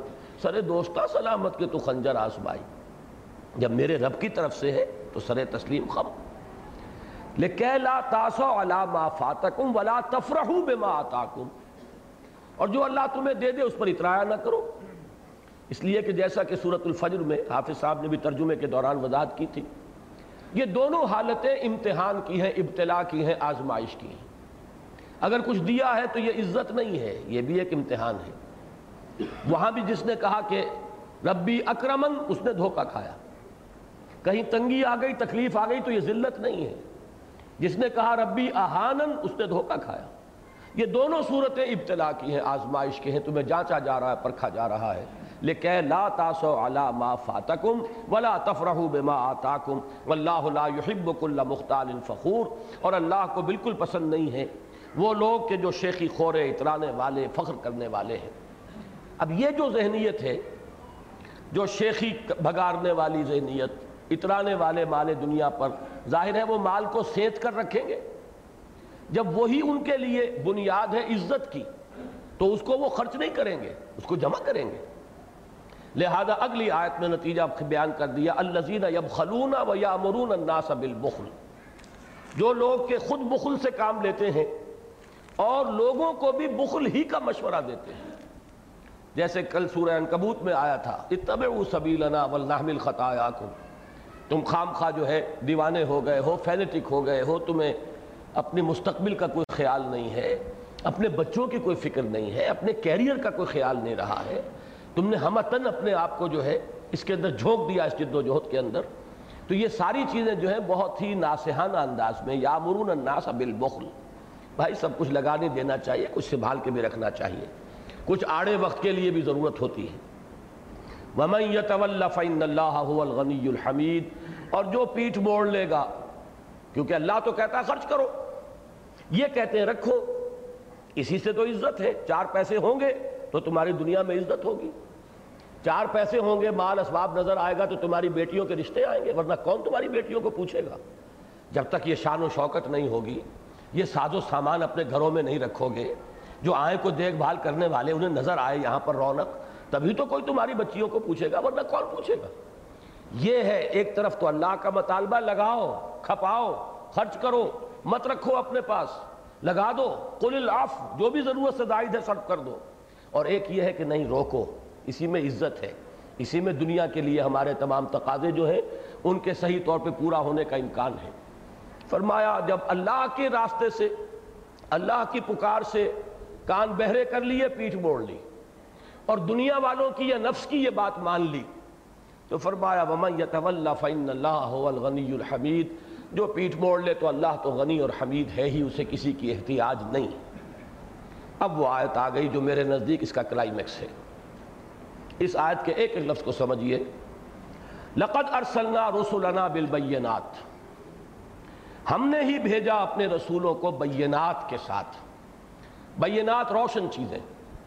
اس میں اولاً تو آئے گا موجزات کا معاملہ کہ جو رسولوں کی رسالت کا ایک گویا کہ بین اور ظاہر ثبوت بن جاتا تھا۔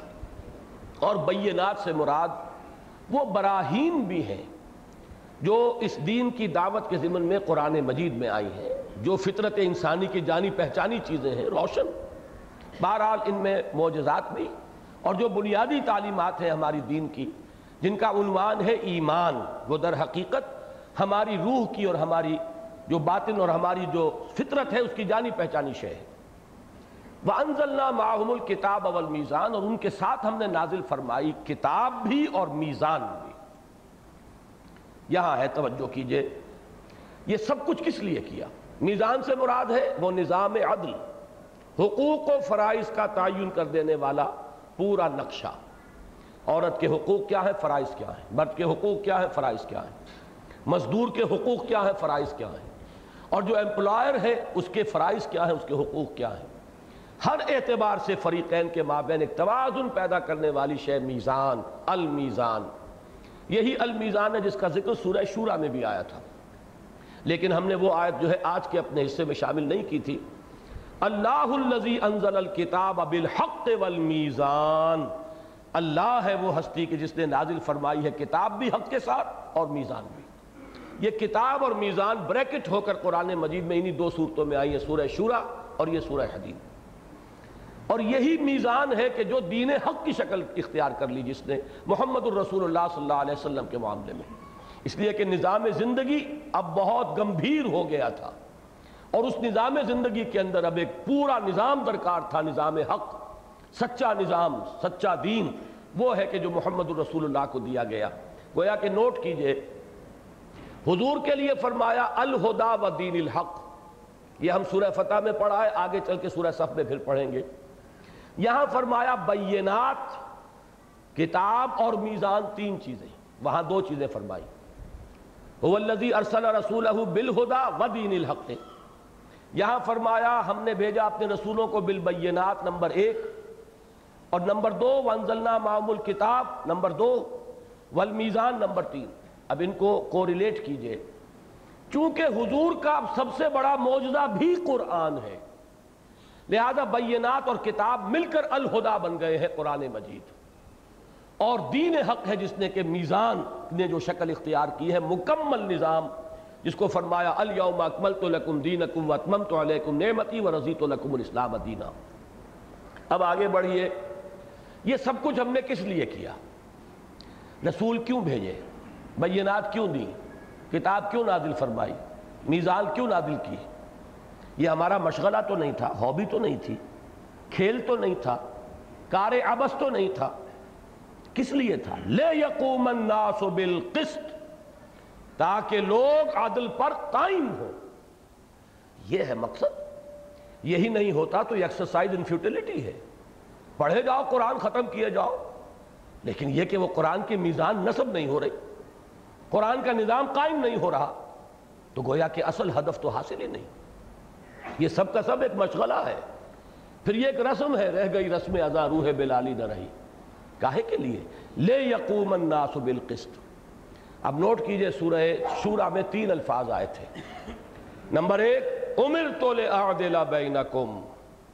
مجھے حکم ہوا ہے تمہارے مابین عدل کروں نمبر دو، اللہ الذی انزل الکتاب بالحق والمیزان، جو ابھی میں نے حوالہ دیا۔ وہ آیت نمبر سترہ ہے سورہ شورہ کی۔ آگے چل کر آیا، ملامت کے قابل کون ہے؟ انما السبیل علی الذین یظلمون الناس ویبغون فی الارض بغیر الحق، جو لوگوں کے حقوق تلف کرتے ہیں، اوپر ظلم کرتے ہیں۔ اب یہی چیز ہے جو یہاں آئی کہ ہم نے تو یہ کتابیں اس لیے اتاری، میزان اس لیے اتاری کہ لوگ اس نظام عدل پر قائم ہوں۔ اب کیوں قائم نہیں ہوتے؟ ویسٹڈ انٹرسٹ ہے۔ جو اپنے حق سے زیادہ لے رہے ہیں، وہ کیسے بات چاہیں گے کہ عدل کی کا وہ جو میزان ہے وہ نصب ہو جائے۔ لہذا وہ تو رجسٹ کریں گے۔ They are bound to resist وہ تو چاہیں گے سٹیٹس کو رہے۔ ہمارا جاگیرداری کا نظام بھی جو کا تو قائم رہے۔ ہمارا سرمایہ داری کا نظام بھی جو کا تو قائم رہے۔ حکومت بھی ہماری اور ہمارے ہی مفادات کی نگرانی کرے۔ کروڑوں روپے کے ہمارے قرضے جو ہیں بیک جنبش قلم جو ہے رائٹ آف کر دیے جائیں۔ غریب نے اگر مکان لیا، اپنی قرض لیا ہے مکان بنانے کے لیے تو اس کا مکان گرا دیا جائے گا، بیچ دیا جائے گا اگر وہ قرض ادا نہیں کرتا۔ لیکن یہ کہ کروڑ ہاں روپے جو ہے وہ ایک جنبش قلم سے رائٹ آف کر دیے جائیں گے۔ یہ سارا ایک نظام ہے۔ اور اس کے بعض حصے دوسرے حصوں کو سپورٹ کرتے ہیں۔ یا شد و باز ہو بازا وہ اس کو اس کو تقویت پہنچاتے ہیں۔ اور یہ نظام کبھی نہیں چاہے گا کہ عدل قائم ہو۔ دعوت سے، دلیل سے، برہان سے، واز سے، نصیحت سے ایک چھوٹی سی اقلیت مان لے گی بات۔ وہ آپ کے گرد جمع ہو جائے گی۔ اب ایک ہی راستہ رہ گیا۔ اس اقلیت کو جمع کرو، اس کو طاقت بناؤ، اس کو بل دے کر کوڑا بناؤ اور اس کوڑے کو مارو اس باطل کے اوپر تاکہ وہ اس کا بھیجا نکال دے۔ اس کے سوا کوئی راستہ نہیں۔ اکثریت کبھی نہیں آئے گی۔ کبھی اکثریت نہیں آئی۔ انقلاب کا عمل ہمیشہ ایک اقلیت کے ہاتھوں رونما ہوتا ہے۔ اکثریت جو ہے وہ تو آپ نے دنیا میں لفظ سنا ہے بارہا۔ سائلنٹ میجورٹی ہوتی ہے۔ اور سائلنٹ میجورٹی انہی لوگوں کے چشم و ابرو کے اشاروں پر حرکت کرتی ہے جو at the helm of affairs ہے۔ اور وہ وہی ہے کہ جو جاگیردار اور سرمایہ دار اور زمیندار اور مختلف دار جو ہیں، وہ جو بیٹھے ہوئے ہیں جن کے پاس جن کے وہ پاور بیسز ہیں، وہ ان کے اوپر مسلط ہیں۔ لہذا آپ ایک ہی راستہ دیکھیے، قرآن مجید نے وہ سارا گیپ فل کر کے اس کے ایک جمپ میں فرمایا وانزلنا الحدید ہم نے لوہا بھی اتارا ہے۔ فی باسن شدید، اس میں جنگ کی صلاحیت ہے۔ یہ لوگ دلیل سے کبھی بات ماننے والے نہیں۔ ہیں ان میں سے ایک وہ اقلیت ہوتی ہے جو نکل آتی ہے، ابو بکر نکل آئے، اسی طبقے میں سے تھے۔ عمر اسی طبقے کے فرد تھے۔ حمزہ اسی طبقے کے فرد تھے۔ لیکن یہ کہ ایک اقلیت نکلتی، اکثریت نہیں مانتی۔ اس اقلیت کو اب منظم کر کے حزب اللہ بنا کر، بٹ کر، کوڑا بنا کر، اسے وہ صورت شمشیر ہے، دست قضا میں وہ قوم۔ وہ صورت شمشیر جو ہے اس کو استعمال کیا جائے اور پھر یہ کہ جد مغو ہو اس باطل کا بھیجا نکالا جائے، اس کے لیے لوہے کی طاقت ہاتھ میں لیں، وَأَنزَلْنَا الْحَدِيدَ فِيهِ بَاسٌ شَدِيد، اس میں جنگ کی صلاحیت ہے۔ وَمَنَافِعُ لِلنَّاسِ، لوگوں کے لیے کچھ اور فائدے بھی ہیں۔ میں کہا کرتا ہوں، کبھی کبھی وہ چمٹا اور پھکنی اور توا اور پرات بھی اس سے بن جاتی تھی۔ اب تو ان میں سے کافی چیزیں ایلیمنیٹ ہوتی جا رہی ہیں ہمارے باورچی خانے کے۔ وہ پورا نظام جو نیا آ رہا ہے پھکنی کا تو کہیں اب تصور رہا ہی نہیں غریب کا۔ چمٹا بھی شاید ہی کہیں رہ گیا ہو۔ بہرحال یہ چیزیں بھی تھیں جو بن جاتی تھی لیکن اصل مقصد کیا ہے؟ وَلِيَعْلَمَ اللَّهُ مَنْ يَنْصُرُهُ وَرُسُلَهُ بِالْغَيْبِ۔ اور تاکہ اللہ دیکھ لے کہ کون ہے اس کے وفادار بندے۔ جو مدد کرتے ہیں اس کی بھی اور اس کے رسولوں کی بھی۔ غیب میں ہونے کے باوجود یا بن دیکھے۔ اللہ کو دیکھا نہیں نا؟ لیکن اللہ کے لیے اپنی جان ہتیلی پر رکھ کر میدان میں آئے اس لوہے کی طاقت کو استعمال کریں۔ سر کو بھی کریں جیسے کہ محمد الرسول اللہ والذین معہو، جیسے انہوں نے کیا۔ جیسے سورہ توبہ کی آج کل ہم پڑھ چکے ہیں۔ یقاتلون فی سبیل اللہ فیقتلون و یقتلون۔ وہ میدان میں آئے۔ انہوں نے لوگوں کو قتل بھی کیا، خود قتل بھی ہوئے۔ ان اللہ قوی عزیز، یقیناً اللہ تعالیٰ خود قوی ہے، خود عزیز ہے۔ چاہے تو آنے واحد میں یہ باطل کے نظام کو بلیا بیٹ کر دے، لیکن پھر کیسے معلوم ہوگا کہ اس کے وفادار بندے کون سے ہیں؟ کیسے ظاہر ہوگا کہ کس میں کتنی کچھ وفاداری تھی اللہ کے ساتھ؟ کس میں کتنی کچھ محبت تھی اللہ کے ساتھ اور اس کے رسول کے ساتھ؟ کس کے ہاں وہ ترازو جو ہے، وہ ان تین محبتوں کی طرف جھکی ہوئی تھی، اللہ کی محبت اور رسول کی محبت اور اللہ کی راہ میں جہاد کی محبت؟ کیسے پتہ چلے گا؟ یہ سب آزمائش ہے، اللہ دیکھ رہا ہے۔ اس کے وفادار بندے اور اس کے وہ بے وفا بندے۔ وہ صرف دودھ پینے والے مجنو کہ جو نام لینے کے لیے تو بڑے محب رسول بھی ہیں اور محب خدا بھی ہیں، لیکن اس کے لیے کوئی قربانی دینے کو تیار نہیں، یہ اس کے لیے چھلنی لگا دی گئی ہے۔ اب آئیے سورہ صف۔ سورہ صف کے بارے میں یہ بات جان لیجیے کہ یہ در حقیقت اسی ایک آیا مبارکہ کی شرح ہے۔ یہ آیت نمبر پچیس جو سورہ حدید کی ہے، اس کی شرح ہے۔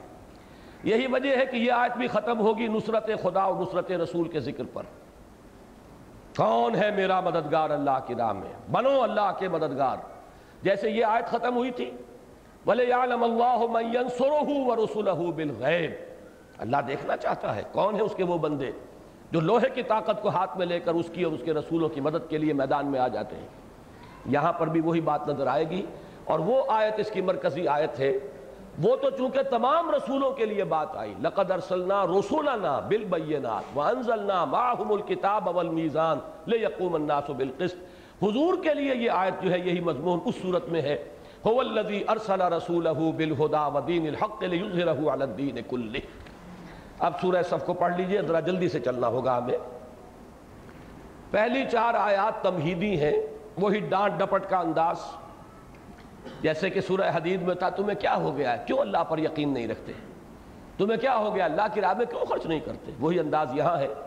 سبح للہ ما فی السماوات و ما فی الارض۔ تسبیح کرتی ہے اللہ کی ہر وہ شے جو آسمانوں میں ہے اور ہر وہ شے جو زمین میں ہے۔ وہ العزیز الحکیم۔ اور وہ زبردست ہے کمال حکمت والا۔ یا ایوہ الذین آمنوا لما تقولون ما لا تفعلون؟ اہل, اہل ایمان اے ایمان کے دعوے داروں کیوں کہتے ہو جو کرتے نہیں؟ کبورا مقتن اند اللہ ان تقولوا ما لا تفعلون۔ بہت بڑی شے ہے اللہ کے نزدیک بیزاری کی کہ تم کہو جو کچھ کے کرتے نہیں ہو۔ اور چوتھی آیت میں بات کھول کے رکھ دی جو میں نے کہا تھا کہ جو اس کوچے میں قدم رکھے، سنبھل کر رکھے، سوچ سمجھ کر رکھے۔ جس کو ہو جانو دل عزیز، اس کی گلی میں جائے کیوں؟ وہ بیٹھے کہیں اپنے پاس۔ یہاں آنا ہے تو جان لو، ان اللہ یحب الذین یقاتلون فی سبیلہ صفا کانہم بنیان مرصوص۔ اللہ کو تو محبت اپنے ان بندوں سے ہے جو جنگ کرتے ہیں اس کی راہ میں۔ اب یہاں جہاد نہیں، قتال کا لفظ آ گیا۔ جہاد تو وسیع اصطلاح ہے۔ دعوت و تبلیغ میں بھی محنت صرف ہو رہی ہے تو جہاد ہے۔ تصنیف و تعلیف میں ہو رہی ہے تو جہاد ہے۔ قلم سے جہاد، زبان سے جہاد۔ اپنے نفس سے جہاد، یہ سب جہاد ہے۔ قتال معین لفظ ہے۔ یہاں لفظ قتال آیا ہے۔ اللہ کو تو محبت اپنے ان بندوں سے ہے جو اس کی راہ میں جنگ کرتے ہیں صف باندھ کر۔ گویا کہ سیسا پلائی ہوئی دیوار ہیں یہ محاورہ ہے۔ باقی صحیح ترجمہ وہی ہے کہ جو کیا تھا حافظ صاحب نے۔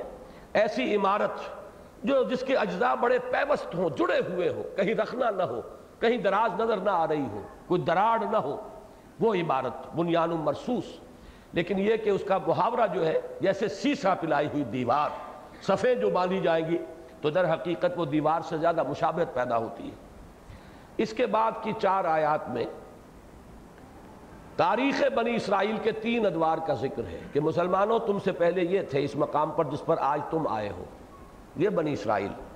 یہ تھے اللہ کی کے نمائندے، اللہ کی کتابوں کے حامل، نبوت ان کے ہاں رہی، رسالت ان کے ہاں رہی۔ انہوں نے جب قول و عمل میں تضاد روا رکھا اور ایمان کے تقاضوں کو ادا نہ کیا تو اللہ نے راندہ درگاہ کر دیا۔ اب انہیں ہٹا کر اللہ نے تمہیں یہ منصب عطا فرمایا۔ پہلا دور حضرت موسیٰ کے ساتھ ان کا طرز عمل۔ وَإِذْ قَالَ مُوسَى لِقَوْمِهِ يَا قَوْمِ، لِمَ تُوزُونَنِي وَقَدْ تَعْلَمُونَ أَنِّي رَسُولُ اللَّهِ إِلَيْكُمْ اور یاد کرو جبکہ کہا تھا موسیٰ نے اپنی قوم سے، اے میری قوم کے لوگوں، کیوں مجھے تکلیف دے رہے ہو؟ درا حال کہ تم جانتے ہو کہ میں اللہ کا رسول ہوں تمہاری طرف۔ فلما زاغو ازاغ اللہ قلوبہم۔ جب وہ ٹیڑھے ہو گئے تو اللہ نے ان کے دلوں کو بھی ٹیڑھا کر دیا۔ واللہ لا يهد القوم الفاسقین۔ اللہ ایسے فاسقوں کو زبردستی ہدایت نہیں دیتا۔ دوسرا دور، وَإِذْ قَالَ عِيسَى ابْنُ مَرْيَمَ يَا بَنِي اسرائیل اور یاد کرو جبکہ کہا عیسیٰ ابن مریم نے، تیرہ سو برس کا فصل ہے اس میں، موسیٰ اور عیسیٰ کے درمیان۔ علیہ السلام تیرہ سو برس کے بعد پھر آخری رسول آ رہے ہیں امت بنی اسرائیل کے۔ اب جو آخری رسول بعد میں آئے ہیں وہ تو ہیں پورے پورے تمام سلسلہ نبوت اور رسالت کے خاتم۔ لیکن یہ کہ سلسلہ بنی اسرائیل کے انبیاء کے آخری کڑی حضرت عیسیٰ۔ اور یاد کرو جبکہ کہا تھا عیسیٰ ابن مریم نے، اے بنی اسرائیل، میں اللہ کا رسول ہوں، تمہاری طرف تصدیق کرتے ہوئے آیا ہوں، اس کی جو میرے سامنے موجود ہے تورات میں سے۔ مصدق لما بین یدی من التورات و مبشرا برسول یاتی من بعد اسمہ احمد۔ اور بشارت دیتے ہوئے آیا ہوں ایک رسول کی جو میرے بعد آنے والے ہیں، صلی اللہ علیہ وسلم، جن کا نام نامی ہے احمد احمد مجتبہ صلی اللہ علیہ وسلم۔ فلما جاہم بالبینات قالوا هذا سحر مبین۔ جب وہ آئے ان کے پاس واضح تعلیمات، بلکہ واضح موجزوں کے ساتھ۔ اس سے بڑے موجزے تو اور کسی رسول کو ملے ہی نہیں۔ وہ تو صرف حضور کو ملا ہے بڑا موجزہ لیکن یہ موجزہ مانوی ہے، حصی نہیں ہے۔ آنکھوں سے دیکھا جانے والا نہیں ہے، یہ تو دل کی آنکھ سے دیکھو۔ اس کو ذہن سے سمجھو۔ لیکن دل کی یہ سر کی آنکھوں سے دیکھنے والے موجزات میں عظیم ترین وہ تھے جو حضرت حضرت عیسیٰ کو دیے گئے۔ لیکن قوم کا رد عمل کیا تھا؟ علماء بنی اسرائیل نے کہا، یہ جادو ہے۔ اور جادو جو ہے، وہ کفر ہے۔ لہذا یہ شخص مرتد ہے، واجب القتل ہے، اسے سوری دے دی جائے۔ ایک مسلمان قوم کا ضمیر اتنا بگڑ جاتا ہے۔ یا خمیر اتنا بگڑ جاتا ہے۔ اب اس کے بعد تیسرا دور ہے محمد الرسول اللہ صلی اللہ علیہ وسلم کا۔ اب وہی ہے کہ جن کے بارے میں حضور کو تو یہ خیال تھا غالباً کہ یہ تو فوراً تصدیق کر دیں گے۔ یہ تو سب چیزوں سے واقف ہیں۔ قرآن مجید ان کی تصدیق کرتے ہوئے آ رہا ہے۔ موسیٰ کی، عیسیٰ کی، ابراہیم کی، یوسف کی، اسحاق کی اور یعقوب کی، سب کی تصدیق، ہارون کی، سب کا ذکر۔ لیکن یہ ہے کہ ان کا طرز عمل کیا رہا؟ وَمَنْ أَظْلَمُ مِمَّنْ افْتَرَى عَلَى اللَّهِ الْقَذِبَ وَهُوَ يُدْعَى إِلَى الْإِسْلَامِ۔ اس شخص سے بڑھ کر ظالم اور کون ہوگا؟ جو اللہ پر جھوٹ گھڑے، تہمت باندھے اور اس کو درا لے کہ اسے بلایا جا رہا ہو اسلام کی طرف۔ محمد الرسول اللہ دعوت دے رہے اسلام کی طرف۔ واللہ لا يهد القوم الظالمین۔ اللہ ایسے ظالموں کو زبردستی ہدایت نہیں دیتا۔ ان کا طرز عمل اب کیا تھا؟ یریدون لیطفئوا نور اللہ بافواہہم وہ چاہتے ہیں کہ اللہ کے نور کو اپنی منہ کی پھونکوں سے بجھا دیں اس میں ایک طنز ہے۔ طنز یہ ہے کہ یہود کی طرف سے کبھی بھی کھلے میدان میں مقابلے کی نوبت نہیں آئی۔ بزدل تھے۔ کھلے میدان میں نہیں آئے۔ سازشیں کرتے تھے۔ پٹیاں پڑھاتے تھے لوگوں کو۔ اپنی تقریروں سے اور اپنی گفتگو سے لوگوں کو آمادہ کرتے تھے کہ آؤ چڑھائی کرو۔ لیکن خود کبھی نہیں آئے کھلے میدان میں۔ یہ گویا کہ ان پر طنز کیا جا رہا ہے کہ یہ صرف منہ کے جھاگ اس سے چاہ رہے ہیں۔ یہ منہ کے پھاگ سے چاہتے ہیں کہ یہ نور خدا بندی کو بجھا دیں۔ ان میں اتنی جرت نہیں ہے کہ میدان میں آئے۔ یہ سورہ حشر میں بڑے کھول کر بیان کیا گیا ہے کہ یہ کبھی بھی مقابلہ نہیں کر سکیں گے مسلمانوں تمہارا۔ اللہ فی قرن محسنت او من ورائے جدر۔ کہیں فصیلوں کے پیچھے اور قلعہ بند ہو کر تو شاید جیسے عورتوں بھی پتھراؤ کر دیتی ہیں چھتوں کے اوپر چڑھ کر۔ اس سے زائد کبھی میدان میں آ کے مقابلہ نہیں کر سکیں۔ گے یہیں سے لیا ہے علامہ اقبال نے مولانا ظفر علی خان نے اپنے اس شعر کا جو آئیڈیا ہے کہ نور خدا ہے کفر کی حرکت پہ خندہ زن پھونکوں سے یہ چراغ بجھایا نہ جائے گا۔ یریدون لیطفئوا نور اللہ بافواہہم، واللہ متم نورہ ولو کرہ الکافرون۔ اللہ تو اپنے نور کا اتمام فرما کر رہے گا، چاہے کافروں کو کتنا ہی ناپسند ہو۔ بلکہ وہ شعر بھی میں آپ کو سنا دوں، جو چوتھی آیت تھی کہ ان اللہ یحب الذین یقاتلون فی سبیلہ۔ علامہ اقبال نے وہ اسلوب لیا ہے اپنے اس شعر میں کہ محبت مجھے ان جوانوں سے ہے، ستاروں پہ جو ڈالتے ہیں کمند۔ اللہ کو محبت ان سے ہے جو اس کی راہ میں جنگ کرتے ہیں صفے باندھ کر، گویا کہ سیسا پلائی ہوئی دیوار ہے۔ اب اس کے بعد وہ آیت آ گئی جو اس صورت کی مرکزی آیت ہے۔ واللہ متم نور ہی ولو کرہ الکافرون۔ اللہ تعالیٰ تو اپنے نور کا اتمام فرما کر رہے گا، چاہے یہ کافروں کو کتنا ہی ناپسند ہو۔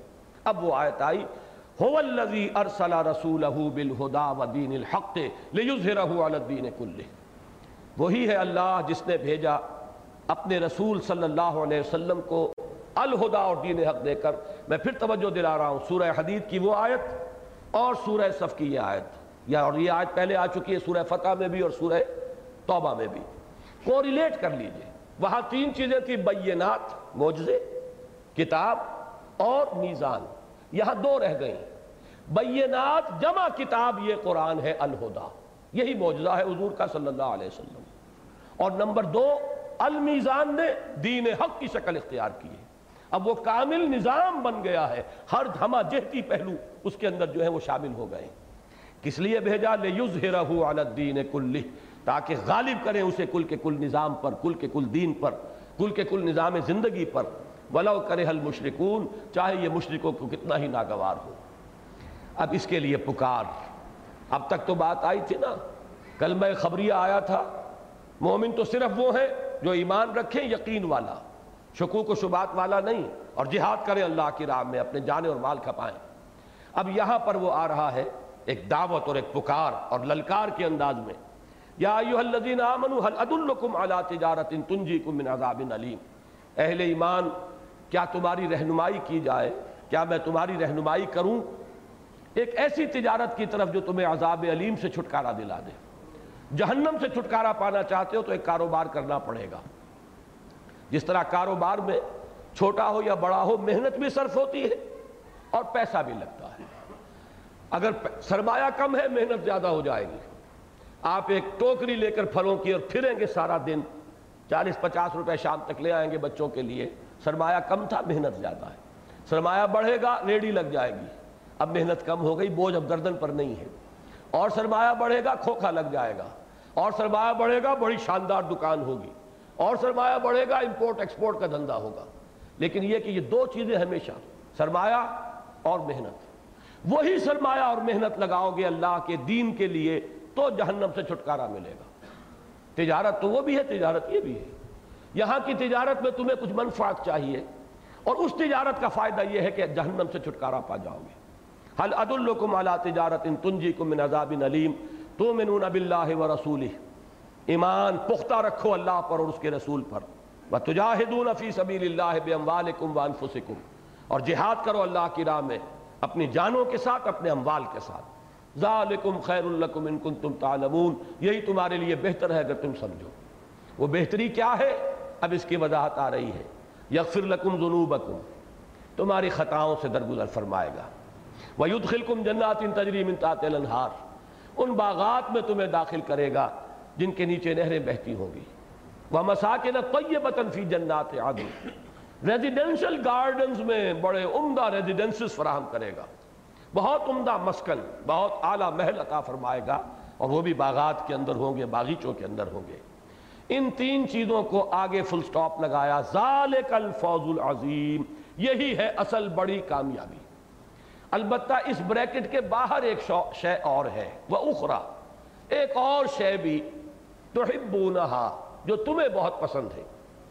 اس میں بھی ایک تاریز ہے، اللہ کو اس فتح وطا سے کوئی دلچسپی نہیں ہے۔ اللہ کو تو تمہیں آزمانا ہے۔ تم نے اپنا سب کچھ لگا دیا۔ تم کامیاب ہو گئے۔ چاہے وہ انقلاب آئے نہ آئے۔ چاہے وہ دین قائم ہو نہ ہو۔ تم کامیاب ہو جاؤ گے اگر تم نے اپنا سب کچھ اس میں کھپا دیا۔ یہ ہے کامیابی اصل۔ اور اصل کامیابی بندہ مومن کے لیے در حقیقت آخرت کی کامیابی ہے۔ دنیا میں نصرت آئے، فتح آئے، یہ اضافی شے ہے۔ یہ گویا کہ ایک ثانوی شے ہے اخرا تحبونہا۔ دوسری چیز جو تمہیں پسند ہے، وہ کیا ہے؟ نصر من اللہ و فتح قریب۔ اب یہ ظاہر بات ہے، کسی خاص وقت پر یہ بشارت دی جا رہی ہے کہ اب اللہ کی طرف سے مدد اور خط، فتح جو ہے قریب ہے، بالکل آیا چاہتی ہے۔ تمہاری قدم بوسی کرے گی فتح۔ اور اس کے بارے میں جہاں تک سیرت کے مطالعے سے مجھ پر منکشف ہوا، وہ یہ ہے کہ یہ غزوہ احزاب کے بعد ہے۔ غزوہ احزاب میں مسلمانوں نے ثبوت دے دیا اپنے صداقت کا، اپنے ایمان صادق کا، اپنی ثابت قدمی کا۔ اس کے بعد حضور نے فرما دیا تھا صلی اللہ علیہ وسلم، اور میرے نزدیک وہ اس حکم کا امتصال امر ہے، وَبَشِّرِ الْمُؤْمِنِينَ۔ اے نبی، اب بشارت دے دیجیے اہل ایمان کو۔ وہ بشارت اس وقت حضور نے ان الفاظ میں دی۔ غزوہ احزاب کے فوراً بعد، لن تغزوکم قریش بعد عامکم حاضا اے مسلمانوں، اب ٹیبلز ٹرن ہو چکی۔ اب قریش میں جرت نہیں ہے کہ وہ تم پر حملہ آور ہو اس سال کے بعد۔ انیشیٹو ان کے ہاتھ سے نکل گیا۔ وَلَكِنَّكُمْ تَغْزُونَهُمْ، بلکہ اب تم ان کی طرف جو ہے رخ کرو گے، پیش قدمی کرو گے۔ چنانچہ اگلے ہی سال آپ نے وہ سفر کیا عمرے کے لیے، اور جس کے نتیجے میں صلح حدیبیہ ہو گئی۔ انا فتح نالہ کا فتح مبینہ والی بات ہو گئی۔ تو در حقیقت وہ شرح اس آیت کی۔ اب وہ آخری آیت آ گئی جس میں بڑی گہری مشابہت ہو جاتی ہے۔ اس سورہ حدید کی آیت نمبر پچیس کا جو ابتدائی حصہ ہے، وہ تو هو الذی ارسل رسوله بالهدى ودین الحق لیظہرہ علی الدین کلہ میں آ گیا۔ اور جو آخری حصہ ہے، یا ایہا الذین آمنوا کونوا انصار اللہ، اہل ایمان، اللہ کے مددگار بنو۔ وہاں کیا تھا؟ وَلِيَعْلَمَ اللَّهُ مَنْ يَنْصُرُهُ وَرُسُلَهُ بِالْغَيْبِ۔ اللہ دیکھنا چاہتا ہے کہ کون ہے اس کے وفادار بندے جو غیب میں ہونے کے باوجود اللہ کی اور اس کے رسولوں کی مدد کرتے ہیں۔ فرمایا، یا ایوہ الذین آمنوا کونوا انصار اللہ۔ اہل ایمان، اللہ کے مددگار بنو۔ کما قال عیسیٰ ابن مریم عن الحواریین جیسے کہا تھا ایک وقت میں، عیسیٰ ابن مریم نے اپنے حواریین سے، من انصاری اللہ، کون ہے میرا مددگار اللہ کی طرف؟ تو نصرت کی دو نسبتیں ہو گئی، اللہ کی مدد، اس لیے کہ دین اللہ کا ہے۔ غلبہ اس کا ہے۔ اس کی حکومت قائم کرنی ہے حکومت الہیہ قائم کرنی۔ ہے اس کا نظام ہے جس کو برپا کرنا ہے۔ اور رسول کی نصرت، اس لیے کہ فرض منصبی رسول کا ہے اصلا۔ رسول بھیجے گئے الہدا اور دین حق دے کر تاکہ اسے غالب کریں تو گویا کہ نصرت دو ہو گئی، رسول کی نصرت اور اللہ کی نصرت۔ قال الحواریون نحن انصار اللہ۔ کہا تھا حواریین نے، ہم ہیں اللہ کے مددگار۔ نتیجہ کیا نکلا؟ فآمن طائفت من بنی اسرائیل وکفرت طائفہ بنی اسرائیل دو حصوں میں منقسم ہو گئے۔ ایک حصہ ایمان لایا، ایک نے کفر کیا۔ ابتدا میں ایمان لانے والا حصہ بہت قلیل، قدر قلیل۔ کہتے بہتر افراد کل تھے، جن میں سے بارہ وہ حواریین تھے جو ہر وقت ان کے ساتھ رہتے تھے۔ ان میں سے ان کی اپنی روایت کے مطابق ایک وہ تھا جس نے کہ غداری کی۔ اور خبر پہنچائی اور گرفتار کروایا حضرت مسیح کو۔ اگرچہ انجیل برنباس سے جو معلوم ہوتا ہے وہ یہ ہے کہ اسی کی شکل بدل دی گئی تھی، وہ گرفتار ہوا ہے۔ اصل میں حضرت مسیح کو تو اللہ تعالیٰ نے اس باغ کے اندر، اس کمرے کے اندر ہی سے سیدھا اٹھا لیا ہے آسمان پر۔ اور وہ آئیں گے بنفس نفیس نازل ہوں گے، وہ ایک علیحدہ مسئلہ ہے۔ لیکن یہاں تاریخ کا اشارہ کیا گیا ہے کہ ایک گروہ کفر پر اڑ گیا، جنہوں نے حضرت مسیح کو کافر قرار دیا، مرتد واجب القتل۔ اور ان کی شان میں گستاخیاں کی ان کی والدہ ماجدہ حضرت مریم صدیقہ، ان کے اوپر گستاخیاں کی تہمتیں لگائی اور ایک وہ تھے جو ایمان لائے۔ لیکن تاریخ کی حقیقت یہ ہے کہ جیسے جیسے وقت گزرا، یہود مغلوب ہوتے چلے گئے اور عیسیٰ کے نام لیوا غالب آتے چلے گئے۔ تاکہ آج بھی اگر یہود کا وجود دنیا میں کچھ ہے، تو عیسائیوں کے رحم و کرم کی وجہ سے، ان کی سپورٹ کی وجہ سے ورنہ یہ ہے کہ اسرائیل جیسی مملکت جو ہے ایک دن کے لیے قائم نہیں رہ سکتی۔ چاہے وہ اپنے سارے ایٹم بم بھی استعمال کر لیں میں دعوے سے کہتا ہوں کہ امریکہ کی سپورٹ ختم ہو جائے تو چند دنوں کے اندر تکہ بوٹی ہو جائے گی ایک ایک یہودی کی۔ لیکن یہ ہے کہ بہرحال جب تک امریکہ نے پروٹیکشن دی ہوئی ہے تو اللہ بحبل من اللہ و حبل من الناس۔ یہ سورہ آل عمران میں الفاظ موجود ہیں، یہ اس کی گویا کہ شرح ہے۔ بہرحال فرمایا فَأَيَّدْنَ الَّذِينَ آمَنُوا عَلَىٰ عَدُوِّهِمْ تو اللہ تعالیٰ نے، اللہ فرما رہے ہم نے مدد کی، ان کی جو ایمان لائے، ان کے دشمنوں کے خلاف۔ فاسبہو ظاہرین اور پھر وہی غالب ہوئے۔ اب اس میں نوٹ کیجیے، کل بھی میں نے سورہ مجادلہ کی آیت کے حوالے سے کہا تھا، رسولوں کا غلبہ ناگزیر ہے۔ قطب اللہ انا و رسولی اس غلبے کی دو شکلیں میں نے کل بتائی تھی۔ ایک غلبہ حضرت نوح، حضرت حود حضرت صالح کو اس شکل میں ہوا۔ کہ دشمن سب ہلاک کر دیے گئے، کفار و مشرقین ختم کر دیے گئے۔ ایک غلبے کی صورت وہ ہے جو محمد الرسول اللہ کے ہاتھوں ہوئی۔ اگرچہ یہ شعر پورا کا پورا اس پر صادق نہیں آتا، لیکن ایک کیفیت سی اس میں ہے کہ نشہ پلا کے گرانا تو سب کو آتا ہے، مزہ تو تب ہے کہ گرتوں کو تھام لے ساقی۔ قوموں کا ہلاک کر دیا جانا جو ہے، وہ بھی غلبے کی ایک شکل تھی۔ لیکن اصل شکل تو وہ تھی جو محمد الرسول اللہ کے دست مبارک سے ہوئی کہ قوم بھی رہی اور اللہ کا دین غالب ہو گیا۔ جال حق و وضحق الباطل۔ ان الباطل کانا زہوقا تیسری شکل اس میں ایڈ کیجیے۔ ضروری نہیں کہ وہ غلبہ نبی کے اپنے ہی سامنے ہو جائے۔ یہ غلبہ بعد میں بھی ہو سکتا ہے۔ جیسے کہ حضرت مسیح کے ساتھ ہوا۔ ان کے سامنے تو غلبہ نہیں ہوا۔ لیکن یہ کہ اس کے بعد ان کے نام لیواؤں کو غلبہ حاصل ہوا۔ ان کے دشمنوں کے خلاف یہ اس کی ایک مثال ہے۔ اور اس کے لیے ہمیں تیار رہنا چاہیے ذہن جو بھی اس وادی میں قدم رکھیں، کھلے دل کے ساتھ اسے تسلیم کریں کہ اس کی کوئی ہمارے دل کے اندر آرزو نہیں ہونی چاہیے کہ لازماً ہمارے سامنے ہی وہ کام ہو جائے۔ یہ آرزو بڑی ہی گمراہ کن آرزو ہے۔ یہ انسان کو بائی حک اور بائی کرک کے راستوں کی طرف لے کر جاتی ہے۔ سیدھے انگلیوں اگر گھی نہیں نکل رہا، ٹیڑھی انگلیوں سے نکالو۔ میری زندگی تو اب ختم ہوا چاہتی ہے اور میری جد و جہد کا کوئی نتیجہ سامنے نہیں آ رہا۔ تو آدمی ادھر ادھر دائیں بائیں، جیسے کہ وہ گیند کیری کرتا ہے کوئی فٹ بالر یا کرکٹ کا، اس کا کھیلنے والا، ہاکی کا، اس طرح کے حربے اختیار کرنے پر اتر آتا ہے اور اور بڑی بڑی تحریکوں کی تباہی کا سبب یہی شے بن جاتی ہے۔ بالکل اس سے بھی سینے کو خالی کر دینا چاہیے۔ ہمیں دلچسپی اس سے نہیں کہ ہماری کامیابی اس دنیا میں ہو یا نہ ہو۔ ہمارے ہاتھوں وہ غلبہ دین کی، وہ سعادت جو ہے ہمیں بہت پسند ہے غلبہ دین، لیکن یہ کہ ہمارے ہاتھوں ہو، یہ بھی ایک طرح کی خود غرضی ہے اسے بھی سینے سے نکال دیجیے۔ اس لیے کہ ہمارے بعد ہو جائے۔ ہمیں تو ایک صحیح نہج پر کام کیے چلے جانا ہے۔ نتیجہ ہمارے سامنے نکلے نہ نکلے، اس کے لیے حضرت مسیح علیہ السلام کی شخصیت، یہ ہمارے لیے ایک بہت بڑی مثال اور روشنی کا ایک بہت بڑا مینارہ ہے۔ بارک اللہ علی ولکم فی القرآن العظیم ونفعنی ویاکم بالآیات والذکر الحکیم۔ پہلے بدو نکال۔ دو وہ تو ختم ہو گئی۔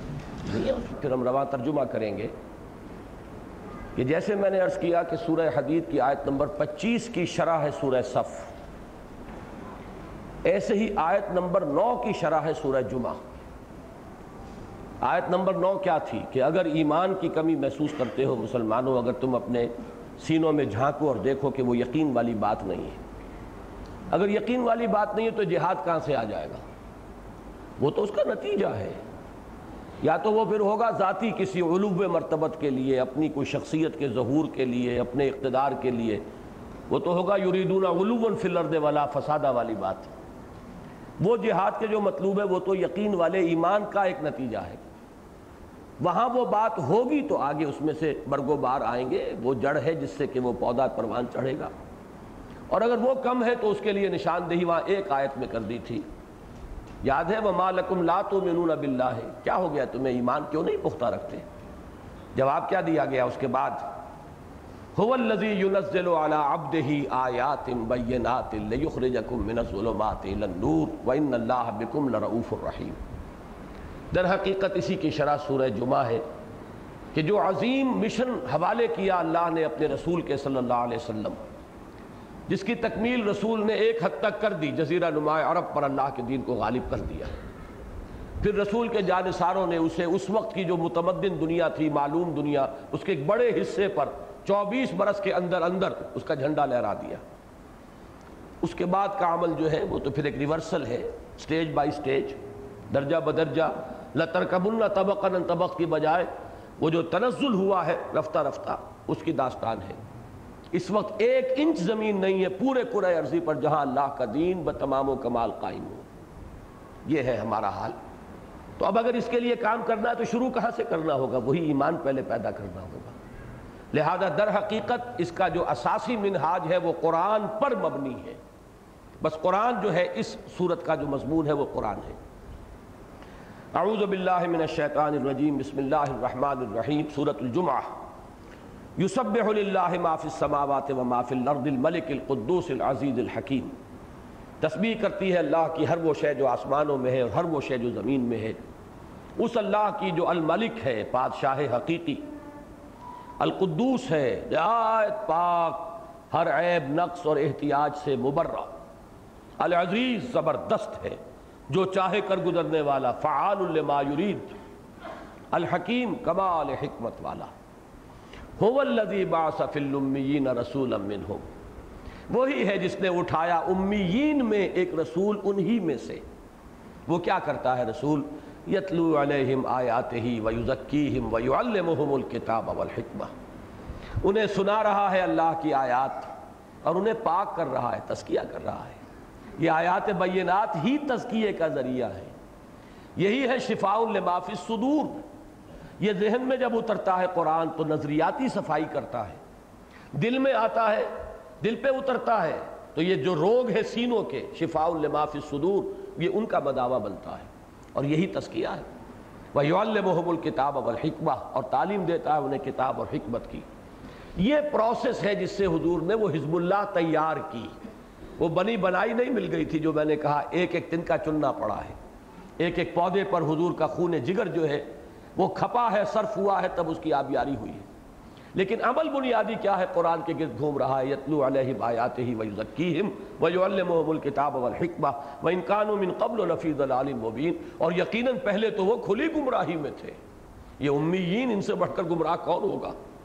وہ جو ہم نے پڑھا ابھی سورہ سورہ شورہ میں کہ نبی، کبر علی المشرکین ما تدہوم الیہ۔ انہی میں سے نکالے نا محمد الرسول اللہ نے۔ وہ لوگ انہی میں سے تھے۔ اس کے بعد فرمایا وآخرین منہم لما یلحقو اور دوسرے بھی ہیں انہی میں سے۔ ان میں بھی بھیجا ہے وہ اللہ نے اپنے اس رسول کو۔ اس کی بیست ان کی جانب بھی ہے۔ آخرین جو ابھی ان میں شامل نہیں ہوئے۔ وَهُوَ وآخرین منہم لما یلحقو بہم العزیز الحکیم اور وہ زبردست ہے، حکمت والا۔ یہ آخرین سے مراد ہے امت محمد صلی اللہ علیہ وسلم میں جو دوسری اقوام آ کر شامل ہیں اور یہ نقشہ بالکل سمجھیے جیسے ایٹم کا سٹرکچر ہوتا ہے، ایک نیوکلیس، اور اس کے گرد جو ہے، جو نیوٹرون جو الیکٹرونز ہیں، وہ مختلف جو ہے مدار ہیں جن میں کہ چکر لگا رہے ہیں۔ نیوکلیس ہے امیین پر مشتمل۔ انہی میں سے حضور تھے، انہی کی زبان میں یہ قرآن نازل ہوا۔ وہ ہے اصل نیوکلیس اس امت کا۔ لیکن اس کے گرد اب الیکٹرونز جو ہے وہ ایرانی آ گئے، وہ بربر آ گئے، رومی آ گئے، ہندی آ گئے، آتے چلے گئے۔ اور ابھی اللہ جانے، اللہ کس قوم کو قبول فرما لے اور اس کے ہاتھ میں اپنا جھنڈا تھما دے۔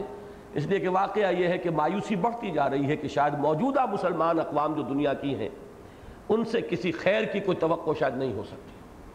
ہم شاید اب کنڈمڈ ہیں اللہ کی طرف سے کہ شاید اب آخری کو عذاب ہی آیا چاہتا ہے۔ واللہ عالم۔ یہ کیفیتیں آتی رہتی ہیں انقباس بھی ہوتا ہے، شرح بست جو ہے وہ بھی اور کبھی قبض بھی ہوتا ہے، مایوسی بھی کبھی غلبہ کرتی ہے۔ حالات جو ہیں بہت ہی زیادہ مایوس کن۔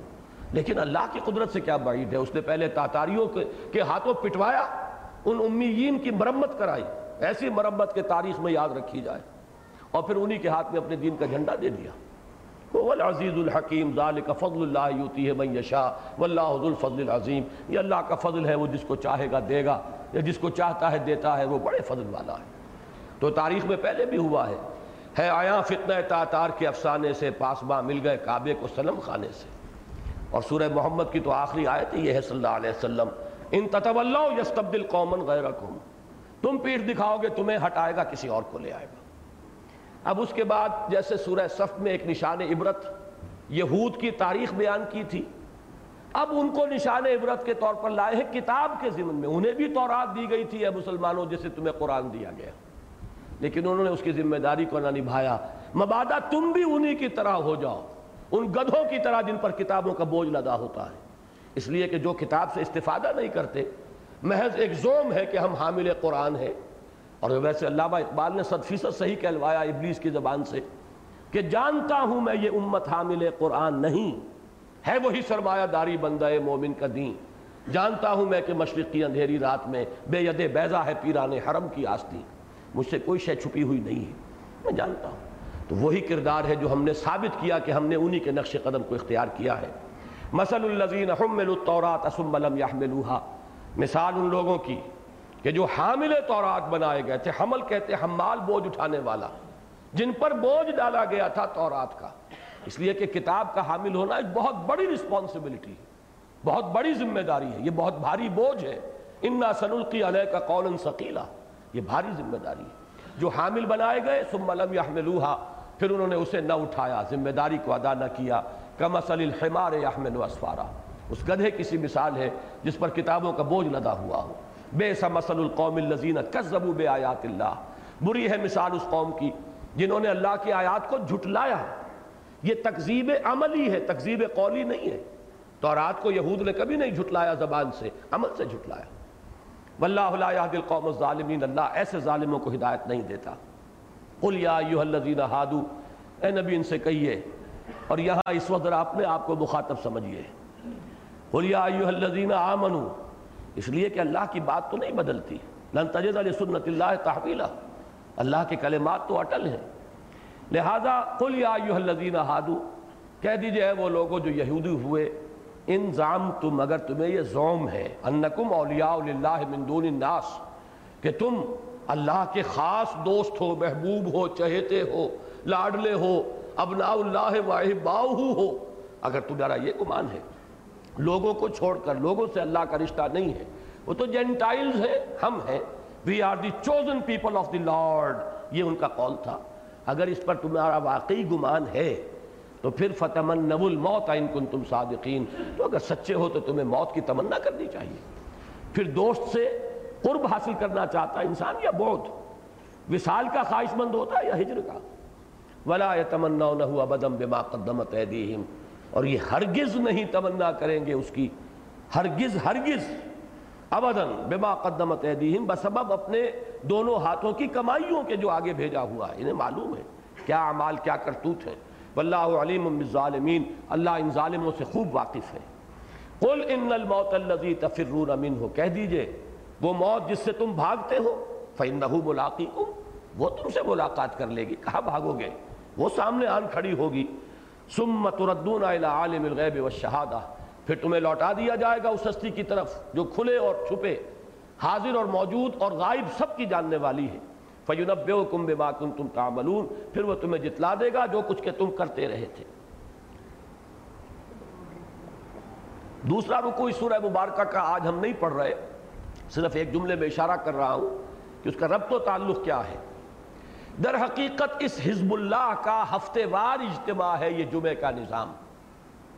مطلوب یہ ہے کہ کوئی نائب رسول ممبر رسول پر کھڑا ہو کر وہی کام کرے، یتلو علیہم آیاتہی ویزکیہم ویعلمہم الکتاب والحکمہ تاکہ اس حزب اللہ کو اپنے جو بنیادی تصورات ہیں، اپنی جو آئیڈیالوجی ہے وہ تازہ ہوتی رہے، اپنے ہدف ذہن میں تازہ ہوتے رہے۔ جذبات کے اندر اگر کہیں سرد مہری آ گئی ہے، پھر اس کے اندر ایک جذبے کے اندر حرارت پیدا ہو جائے۔ یہ گویا کہ اثر نو چارج کرنے کے لیے اس حزب اللہ کے اراکین کو کہ جو اللہ کے دین کے غلبے کے لیے سربکف ہو کر میدان میں آ گئے ہوں، یہ عمل ہے جسے دوام عطا کر دیا گیا کہ کوئی نائب رسول ممبر رسول پر کھڑا ہو اور وہی کام کرے۔ یتلو علیہم آیات ہی ویزکیہم ویعلمہم الکتاب والحکمہ۔ اس لیے جمعہ کے نظام کی اصل شے جو ہے وہ خطبہ جمعہ ہے۔ ارادہ تھا اس کے بعد سورہ منافقون کو بھی شامل کرنے کا، لیکن اسے میں چھوڑ رہا ہوں۔ اب سورہ تغابن کا بڑا تیزی کے ساتھ ہم صرف جائزہ لیں گے۔ یہ چونکہ ایمان کے موضوع پر جامع ترین صورت ہے قرآن مجید کی۔ ویسے تو ایمان اصل میں موضوع ہے مکی صورتوں کا۔ مدنی صورت میں تو ایمان کے تقاضے آئے ہیں۔ وہ چاہے قوانین ہو احکام ہو حلال و حرام کے ضوابط ہوں، فرائض کیا ہے پھر جہاد ہے، قتال ہے، انفاق ہے۔ لیکن یہ ہے کہ یہاں پر اٹھارہ آیات میں ایمان کا خلاصہ ہے۔ پہلے دس رکو پہلے رکو کی دس آیات۔ ساتھ میں ایمانیات ثلاثہ کی نریشن ہے، کلام خبریہ۔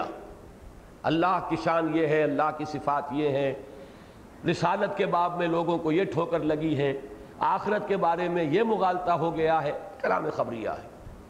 لیکن اس کے بعد تین آیات میں وہ کلام انشائیہ ہے۔ ایمان لاؤ اللہ پر اور اس کے رسول پر۔ اس کے بعد جو دوسرے رکوع کی آٹھ آیات ہیں، پانچ آیات میں ایمان کے مزمرات و ثمرات و نتائج جو میں نے اشارہ کیا تھا کہ سم مستقاموں کی شرح یہاں آ جائے گی۔ کہ کیا تقاضا ہے اس کا؟ اللہ کو اپنا رب اور اپنا لارڈ اور اپنا مالک مان لینے کا۔ اس کا تقاضا کیا ہے؟ اور پھر تین آیات میں ان تقاضوں کو پورا کرنے کی پرزور دعوت۔ یہ اٹھارہ آیات کا تجزیہ ہے۔ اب پڑھیے۔ بسم اللہ الرحمن الرحیم، یسبح للہ ما فی السماوات و ما فی الارض۔ تسبیح کرتی ہے اللہ کی، ہر وہ شے جو آسمانوں میں ہے اور ہر وہ شے جو زمین میں ہے، لہو الملک، بادشاہی اسی کا حق ہے۔ ڈی فیکٹو بھی اسی کی ہے ڈی جیورے بھی اسی کی ہے۔ وَلَهُ الْحَمْدُ کل حمد و ثنا بھی اسی کی ہے۔ وَهُوَ عَلَىٰ كُلِّ شَيْءٍ قَدِيرٌ، وہ ہر شے پر قادر ہے۔ هُوَ الَّذِي خَلَقَكُمْ، وہی ہے جس نے تمہیں پیدا کیا، بنایا۔ فَمِنْكُمْ كَافِرٌ وَمِنْكُمْ مُؤْمِنٌ۔ تو کوئی تم میں سے کافر ہے، کوئی مومن ہے۔ واللہ بما تعملون بصیر، اور جو کچھ تم کر رہے ہو اللہ دیکھ رہا ہے۔ یعنی مومنوں کو ان کا حق مل جائے گا، کافروں کو ان کی سزا مل جائے گی۔ اللہ دیکھ رہا ہے۔ خلق السماوات والارض بالحق، اس نے آسمان اور زمین پیدا فرمائے حق کے ساتھ۔ وہ بات جو کل میں نے کہی تھی، ربنا ما خلقت هذا باطلا۔ وہ ایک اسلوب تھا، یہ دوسرا اسلوب ہے۔ فصورکم، اور تمہاری تصویر کشی کی۔ فاحسن صورکم، بہت ہی عمدہ نقشہ کشی کی۔ وَإِلَيْهِ الْمَصِيرُ اور اسی کی طرف لوٹ جانا ہے۔ یعلم ما فی السماوات والارض۔ وہ جانتا ہے جو کچھ کے آسمانوں اور زمین میں ہے۔ وَيَعْلَمُ مَا تُسِرُّونَ وَمَا تُعْلِنُونَ۔ اور وہ جانتا ہے جو کچھ تم چھپاتے ہو اور جو کچھ تم ظاہر کرتے ہو۔ واللہ علیم بذات الصدور۔ اور اللہ تو تمہارے سینوں کی ان چیزوں سے بھی باخبر ہے جن کو تم خود نہیں جانتے۔ ایک تو یہ ہے جسے آدمی چھپاتا ہے لیکن جانتا ہے، جان بوجھ کر چھپا رہا۔ ایک وہ ہے سب کانشس مائنڈ کی چیزیں۔ انسان کے تحت الشعور کے اندر جو کچھ لرک کر رہا ہے۔ جو خواہشات اور تمنائیں آرزویں جن سے انسان خود بھی آگاہ نہیں ہوتا بس اوقات، اللہ کے علم میں تو وہ بھی ہے اب یہ چار آیتوں میں توحید کا اور اللہ کی ذات و صفات کا بیان ہوا۔ دو آیتوں میں رسالت۔ علم یاتکم نبا الذین کفروا من قبل؟ کیا تمہارے پاس آ نہیں گئی خبریں ان لوگوں کی جنہوں نے کفر کیا تھا پہلے؟ قوم ہود، قوم سمود قوم عاد، قوم نوح فضاقو و بالا امرہم جب انہوں نے کفر کیا تو اپنے کیے کا بوال چکھ لیا یعنی وہ ہلاک کر دیے گئے۔ وَلَهُمْ عَذَابٌ علیم اور اصل سزا تو آخرت کی ہے، دردناک سزا۔ ذَالِكَ بِأَنَّهُ، یہ اس لیے ہوا۔ کانت تاتیہم رسولہم بالبینات ان کے پاس ان کے رسول آتے رہے واضح تعلیمات کے ساتھ، یا واضح نشانیوں کے ساتھ۔ فقالوا بشر یہدوننا تو انہوں نے کہا، کیا بشر انسان ہمیں ہدایت دیں گے؟ یعنی بشریت کو دلیل بنایا ان کی رسالت کو رد کرنے کے لیے۔ یہ رسول کیسے ہو سکتے ہیں جب بشر ہے فکفرو تو انہوں نے کفر کیا، اس بنیاد پر کفر کیا۔ وطول اور پیٹ موڑ لی وسطن اللہ۔ تو اللہ نے بھی بے نیازی کے روش اختیار کی واللہ غنی حمید، اللہ تو غنی اور حمید ہے ہی۔ یہ بے نیازی کا جامع اس پر تو راست آتا ہی ہے، اور کسی پر تو آتا ہی نہیں۔ اب یہاں نوٹ کر لیجیے میں نے پرسوں کی اپنی گفتگو میں اشارہ کیا تھا۔ ایک ہی مرض ہے رسالت اور نبوت اور بشریت میں تضاد محسوس کرنا۔ اس مرض کا ظہور ہوا اس وقت اس شکل میں کہ جن کے سامنے گوشت پوشت کا انسان موجود تھا، وہ بشریت کا انکار کیسے کرتے؟ وہ تو جانتے تھے محمد عبداللہ کے بیٹے عبد المطلیب کے پوتے، حمزہ کے بھتیجے، ابو طالب کے بھتیجے، آمنہ کے بیٹے، خدیجہ کے شوہر، فاطمہ کے باپ۔ جانتے تھے کہ نہیں جانتے تھے؟ وہ تو بشر سامنے تھا۔ بشریت کی بنیاد پر رسالت کا انکار، یہ رسول کیسے ہو سکتے ہیں جبکہ یہ بشر ہے یہی گمراہی آئی ہے، پھر بعد میں جو رسول مانتے ہیں، انہوں نے بشریت کا انکار کر دیا۔ یہ رسول ہے تو بشر کیسے ہو سکتے ہیں؟ تو گمراہی ایک ہے، بالکل ہم وزن، کوئی فرق نہیں ہے اس کے اندر۔ جہاں تک اس کی جو بھی شدت کا اور گہرائی اور گرائی کا تعلق برابر ہے، ظہور دو شکلوں میں ہو رہا ہے۔ اب دو آیتوں میں یہ رسالت کا مضمون آگے اب تیس ایک آیت میں آخرت۔ زام الذین کفروا اللہ یبعثو ان کافروں کو یہ زوم ہو گیا ہے، یہ خیال خام لاحق ہو گیا ہے کہ یہ اٹھائے نہیں جائیں گے، یا اٹھائے نہیں جا سکیں گے۔ قل بلا و ربی، کہہ دیجیے کیوں نہیں اور مجھے اپنے رب کی قسم ہے۔ لتبعثن تم لازماً اٹھائے جاؤ گے۔ ثم لتنبؤن بما عملتم، پھر تمہیں جتلا دیا جائے گا جو کچھ کہ تم نے کیا ہوگا۔ وذالک اللہ یسیر، اور یہ اللہ پر بہت آسان ہے۔ یہ سات آیتیں ہیں۔ اب آ رہا ہے کلمہ فا کے ساتھ۔ جیسے کل میں نے سورہ حج کی آخری آیت میں توجہ دلائی تھی، یہ فا بڑا اہم ہوتا ہے۔ فا آمنوا باللہ۔ فا آمنوا باللہ ورسولہ والنور انزلنا۔ بس ایمان لاؤ اللہ پر اور اس کے رسول پر۔ اور اس نور پر جو ہم نے نازل فرمایا یعنی یہ قرآن حکیم، واللہ بما تعملون خبیر، اور جو کچھ تم کر رہے ہو اللہ، اس سے باخبر ہے۔ یوم یجمعکم لیوم الجمع ذالک یوم التغابن۔ وہ دن جس دن کی وہ تمہیں جمع کرے گا، جمع کرنے کے دن، وہ ہے ہار اور جیت کے فیصلے کا دن۔ اس روز جو جیتا، وہ جیتا، جو ہارا، وہ ہارا۔ جو کامیاب ہوا، وہ کامیاب ہوا، جو ناکام ہوا، وہ ناکام۔ اصل کامیابی اس روز کی، اصل ناکامی اس روز کی۔ اور وہ کامیابی کیا ہے؟ وَمَنْ يُؤْمِن بِاللَّهِ وَيَعْمَلْ صَالِحًا يُكَفِّرْ عَنْهُ سَيِّئَاتِهِ۔ جو اللہ پر ایمان لائے گا اور عمل کرے گا اچھے، اللہ تعالیٰ اس کی برائیوں کو دور کر دے گا۔ وَيُدْخِلْهُ جَنَّاتٍ تَجْرِي مِن تَحْتِهَا الْأَنْهَارُ خَالِدِينَ فِيهَا أَبَدًا۔ اور انہیں ان باغات میں داخل کرے گا جن کے دامن میں ندیاں بہتی ہوں گی، جن میں وہ رہیں گے ہمیشہ ہمیش۔ ذَلِكَ الْفَوْزُ الْعَظِيمُ۔ یہی بڑی کامیابی ہے۔ اور ناکامی کیا ہے؟ والذین کفروا وکذبوا بآیاتنا اولئک اصحاب النار خالدین فیہا وبئس المصیر۔ اور جنہوں نے کفر کیا اور جھٹلایا ہماری آیات کو، وہ ہوں گے، آگ والے، اس میں رہیں گے ہمیشہ ہمیشہ اور وہ بہت ہی برا ٹھکانہ ہے۔ پہلا رکوع ختم ہوا، دوسرے رکوع کی پہلی پانچ آیات میں ایمان کے پانچ ثمرات۔ پہلا نتیجہ وہ ہے جو سورہ حدید میں آ چکا ہے، تفصیل سے یہاں اجمالا۔ ما صاب من مصیبت الا باذن اللہ کوئی مصیبت واقع نہیں ہو سکتی مگر اللہ کے اذن سے۔ ومن یومن باللہ اور جو اللہ پر ایمان رکھتا ہو یہد قلبہ اللہ اس کے دل کو ہدایت دے دیتا ہے۔ واللہ بکل شعین علیم، اللہ ہر چیز کا علم رکھتا ہے۔ یہ ہدایت کس بات کی ہے؟ تسلیم و رضا۔ دیکھیے، ایک درجہ تو یہ ہے کہ بدل مختلف حالات میں یا صبر ہوگا یا شکر ہوگا۔ اللہ نے کچھ دیا ہے، شکر کیجیے۔ اللہ نے کچھ چھین لیا ہے، کوئی تکلیف پہنچا دی ہے، صبر کیجیے۔ لیکن یہ ابتدائی منزل ہے۔ مقام صبر جو ہے اور مقام شکر، ان دونوں سے بلند تر ایک مقام ہے اور وہ ہے مقام رضا۔ اللہ کی رضا پر راضی ہو جانا۔ اے اللہ، تجھے یہ راضی ہے تو میں بھی راضی ہوں۔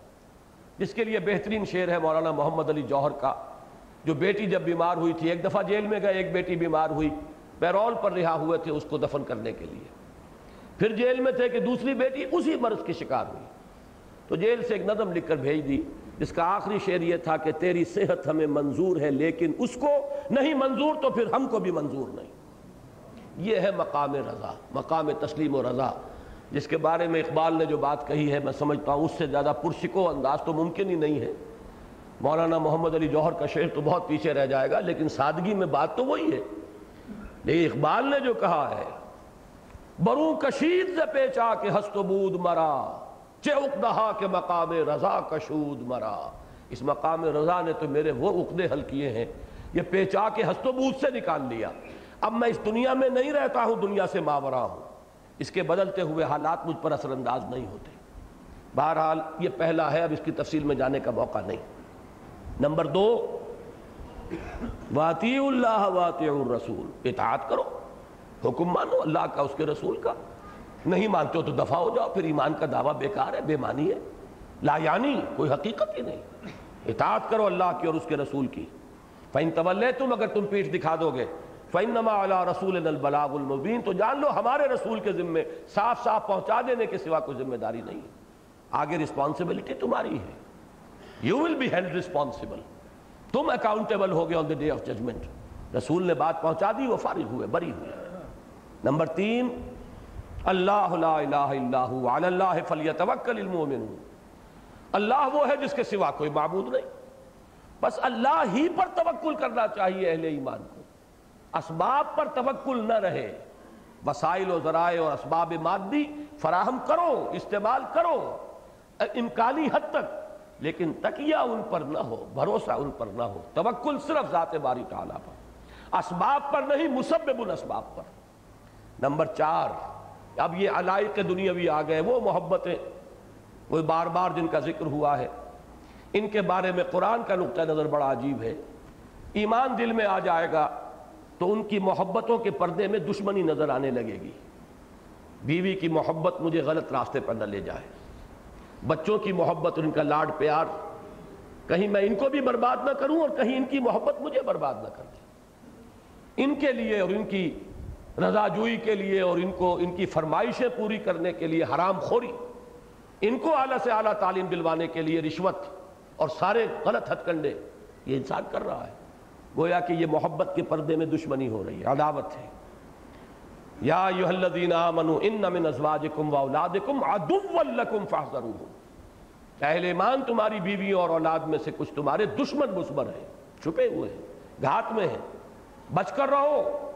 بی آن دی الرٹ اپنی حفاظت کرو فاحذروہم ان سے بچ کر رہو وَإِن تَعْفُوا وَتَصْفَحُوا وَتَغْفِرُوا فَإِنَّ اللَّهَ غَفُورٌ الرحیم لیکن گھر کی زندگی کو تم میدان جنگ کا نقشہ نہ بنا دو، بلکہ یہ کہ درگزر کرو۔ اگر تم درگزر کرو، معاف کر دیا کرو، اور کچھ نظر انداز بھی کیا کرو، چشم پوشی سے کام لیا کرو، تو اللہ بھی غفور اور رحیم ہے۔ یہ نہیں کہ ہر وقت ڈنڈا ہاتھ میں ہے اور ڈانٹ ڈپٹ اور لڑائی ہو رہی ہے، اس سے بغاوت وجود میں آتی ہے۔ لیکن خود اپنے آپ کو پوری طرح محفوظ رکھو۔ ان کی تربیت کے لیے سردی، گرمی دونوں چاہیے گے۔ نرمی بھی چاہیے گی، محبت بھی درکار ہوگی اور کبھی سردنش بھی درکار ہوگی۔ لیکن یہ کہ اپنا تحفظ پہلے، قو انفسکم، بچاؤ پہلے اپنے آپ۔ پانچویں چیز، اموال، ان کے بارے میں نقطۂ نظر۔ ان نما اموالکم و اولادکم فتنہ۔ تمہارے یہ اموال و اولاد تمہارے لیے فتنہ ہے، آزمائش ہے۔ انہی میں آزمائے جا رہے ہو۔ کہ دیکھتے ہو اس پرڑے کو نیچے کرتے ہو یا اس کو کرتے ہو، اسی میں تو سارا کھیل ہے۔ اس اس ڈنڈی کے ادھر یا ادھر ہونے ہی پر سارا دار و مدار ہے۔ فلاح کا اور یا تباہی اور بربادی کا۔ واللہ عندہ اجر عظیم اور اللہ ہی کے پاس ہے بہت بڑا اجر۔ اولاد یہاں پر دونوں جگہ پر لائی گئی۔ پہلی آیت میں بھی ان ازواجکم و اولادکم عدو لکم۔ پھر مال کے ساتھ بھی بریکٹ کیا۔ اس کی وجہ کیا ہے کہ اولاد کو انسان واقعتاً اپنا ایسٹ بھی سمجھتا ہے۔ وہ یہ سمجھتا ہے یہ میرے مستقبل کا سہارا بننے والے ہیں۔ چاہے بعد میں وہ وہ بالکل کورا جواب دے دے جائیں اور بوڑھے والدین کے لیے ان کے پاس کوئی وقت تک نہ ہو ان سے ملنے کا۔ لیکن ابتدان انسان سمجھتا ہے یہ بھی میرا ایسٹ ہے۔ بہرحال یہ پانچ آیات ہیں۔ ایک ایک آیت میں ایمان کا ایک ایک سمرہ کھول کر بیان کر دیا۔ اب فا سے پھر کلام آیا۔ فتق اللہ مستطاعت پس تقوی اختیار کرو اللہ کا، جتنا بھی تمہارے حد امکان میں ہے، حد استطاعت میں ہے۔ وسمعو و اور سنو اور اطاعت کرو۔ یہ سننا اور اطاعت کرنا پہلے کس کا ہے؟ اللہ کا اور اس کے رسول کا۔ ان کے بعد جو بھی نظام خلافت علی منہاج النبوت کا قائم ہوا، ابو بکر، عمر، عثمان، علی، حسن رضی اللہ تعالی عنہ۔ ان کے لیے سم و طاعت۔ اس کے بعد اگر وہ نظام در امبرم ہو گیا، اس کو قائم کرنے کے لیے اب حزب اللہ کو اثر نو، اب دوبارہ آرگنائز کرنا ہوگا۔ چھپر کھڑا ہے تو کھڑا رکھو، گر گیا ہے تو دوبارہ اٹھاؤ۔ دین قائم ہے تو قائم رکھو۔ آندھیاں آ رہی ہیں تو اس کی تنابوں کو کھینچ کر رکھو، اس کے کھونٹوں کو مضبوط رکھو۔ خیمہ گر نہ جائے، لیکن گر گیا ہے تو اب اسے اٹھاؤ اثر نو۔ دو ہی شکلیں ہیں۔ اگر خلافت علام حاجر نبوت کا نظام قائم ہے، تو جو بھی سربراہ ہے اس نظام کا، اس کے ساتھ سم و تعاقت ہوگی۔ اور اگر نہیں ہے، تو حزب اللہ دوبارہ آرگنائز کرنی ہوگی۔ اس کے لیے پھر وہ سم و تعاقت فی المعروف کی بیعت کی جائے گی۔ دو شکلوں کے سوا تیسری کوئی شکل نہیں۔ یہی وجہ حضور نے فرمایا، حضرت عبداللہ ابن عمر کی روایت ہے اور مسلم شریف کی روایت ہے کہ مم ماتا، جو شخص مرا مسلمان اس حال میں وَلَيْسَ فِي عُلُقِهِ بَيْعَةٌ کہ اس کی گردن میں بیعت کا قلادہ نہ تھا۔ فقد ماتا علاش فقد ماتا میتت الجاہلیہ، وہ جاہلیت کی موت مرا ہے، اسلام کی موت نہیں مرا۔ اس لیے کہ نظم جماعت یا اسلامی نظام ہے، اس کے سربراہ سے بیعت نہیں ہے، اس کو قائم کرنے کے لیے جماعت بناؤ۔ اثر نو اس حزب اللہ کی تشکیل کرو، پھر وہ جہاد کے مراحل سے گزرو۔ یہ بھی تو کسی کی سربراہی کے بغیر نہیں ہوگا، کسی کی قیادت کے بغیر نہیں ہوگا، اس سے وہ بیعت سموتات فَاسْمَعُوا وَاتِعُوا وَأَنفِقُوا خَيْرًا لِأَنفُسِكُمْ اور خرچ کرو کرو۔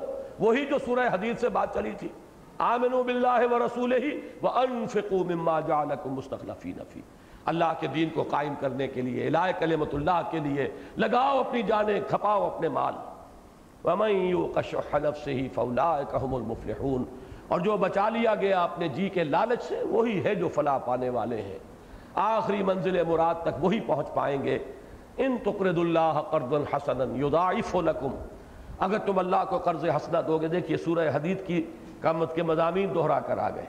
جہاں سے چلے تھے، وہیں ہماری بات پہنچ گئی۔ سورہ حدید اور یہ سورہ تغابل کی حد تک۔ اگرچہ ایک حصہ اس مضمون کا بھی سورہ تحریم میں بھی آنا ہے۔ بہرحال اگر تم اللہ کو قرض حسنہ دو گے یضائف و لکم، وہ اس کو تمہارے لیے دگنا بھی کرے گا اور تمہاری گناہوں کا کفارہ بنا دے گا، بخش دے گا تمہیں۔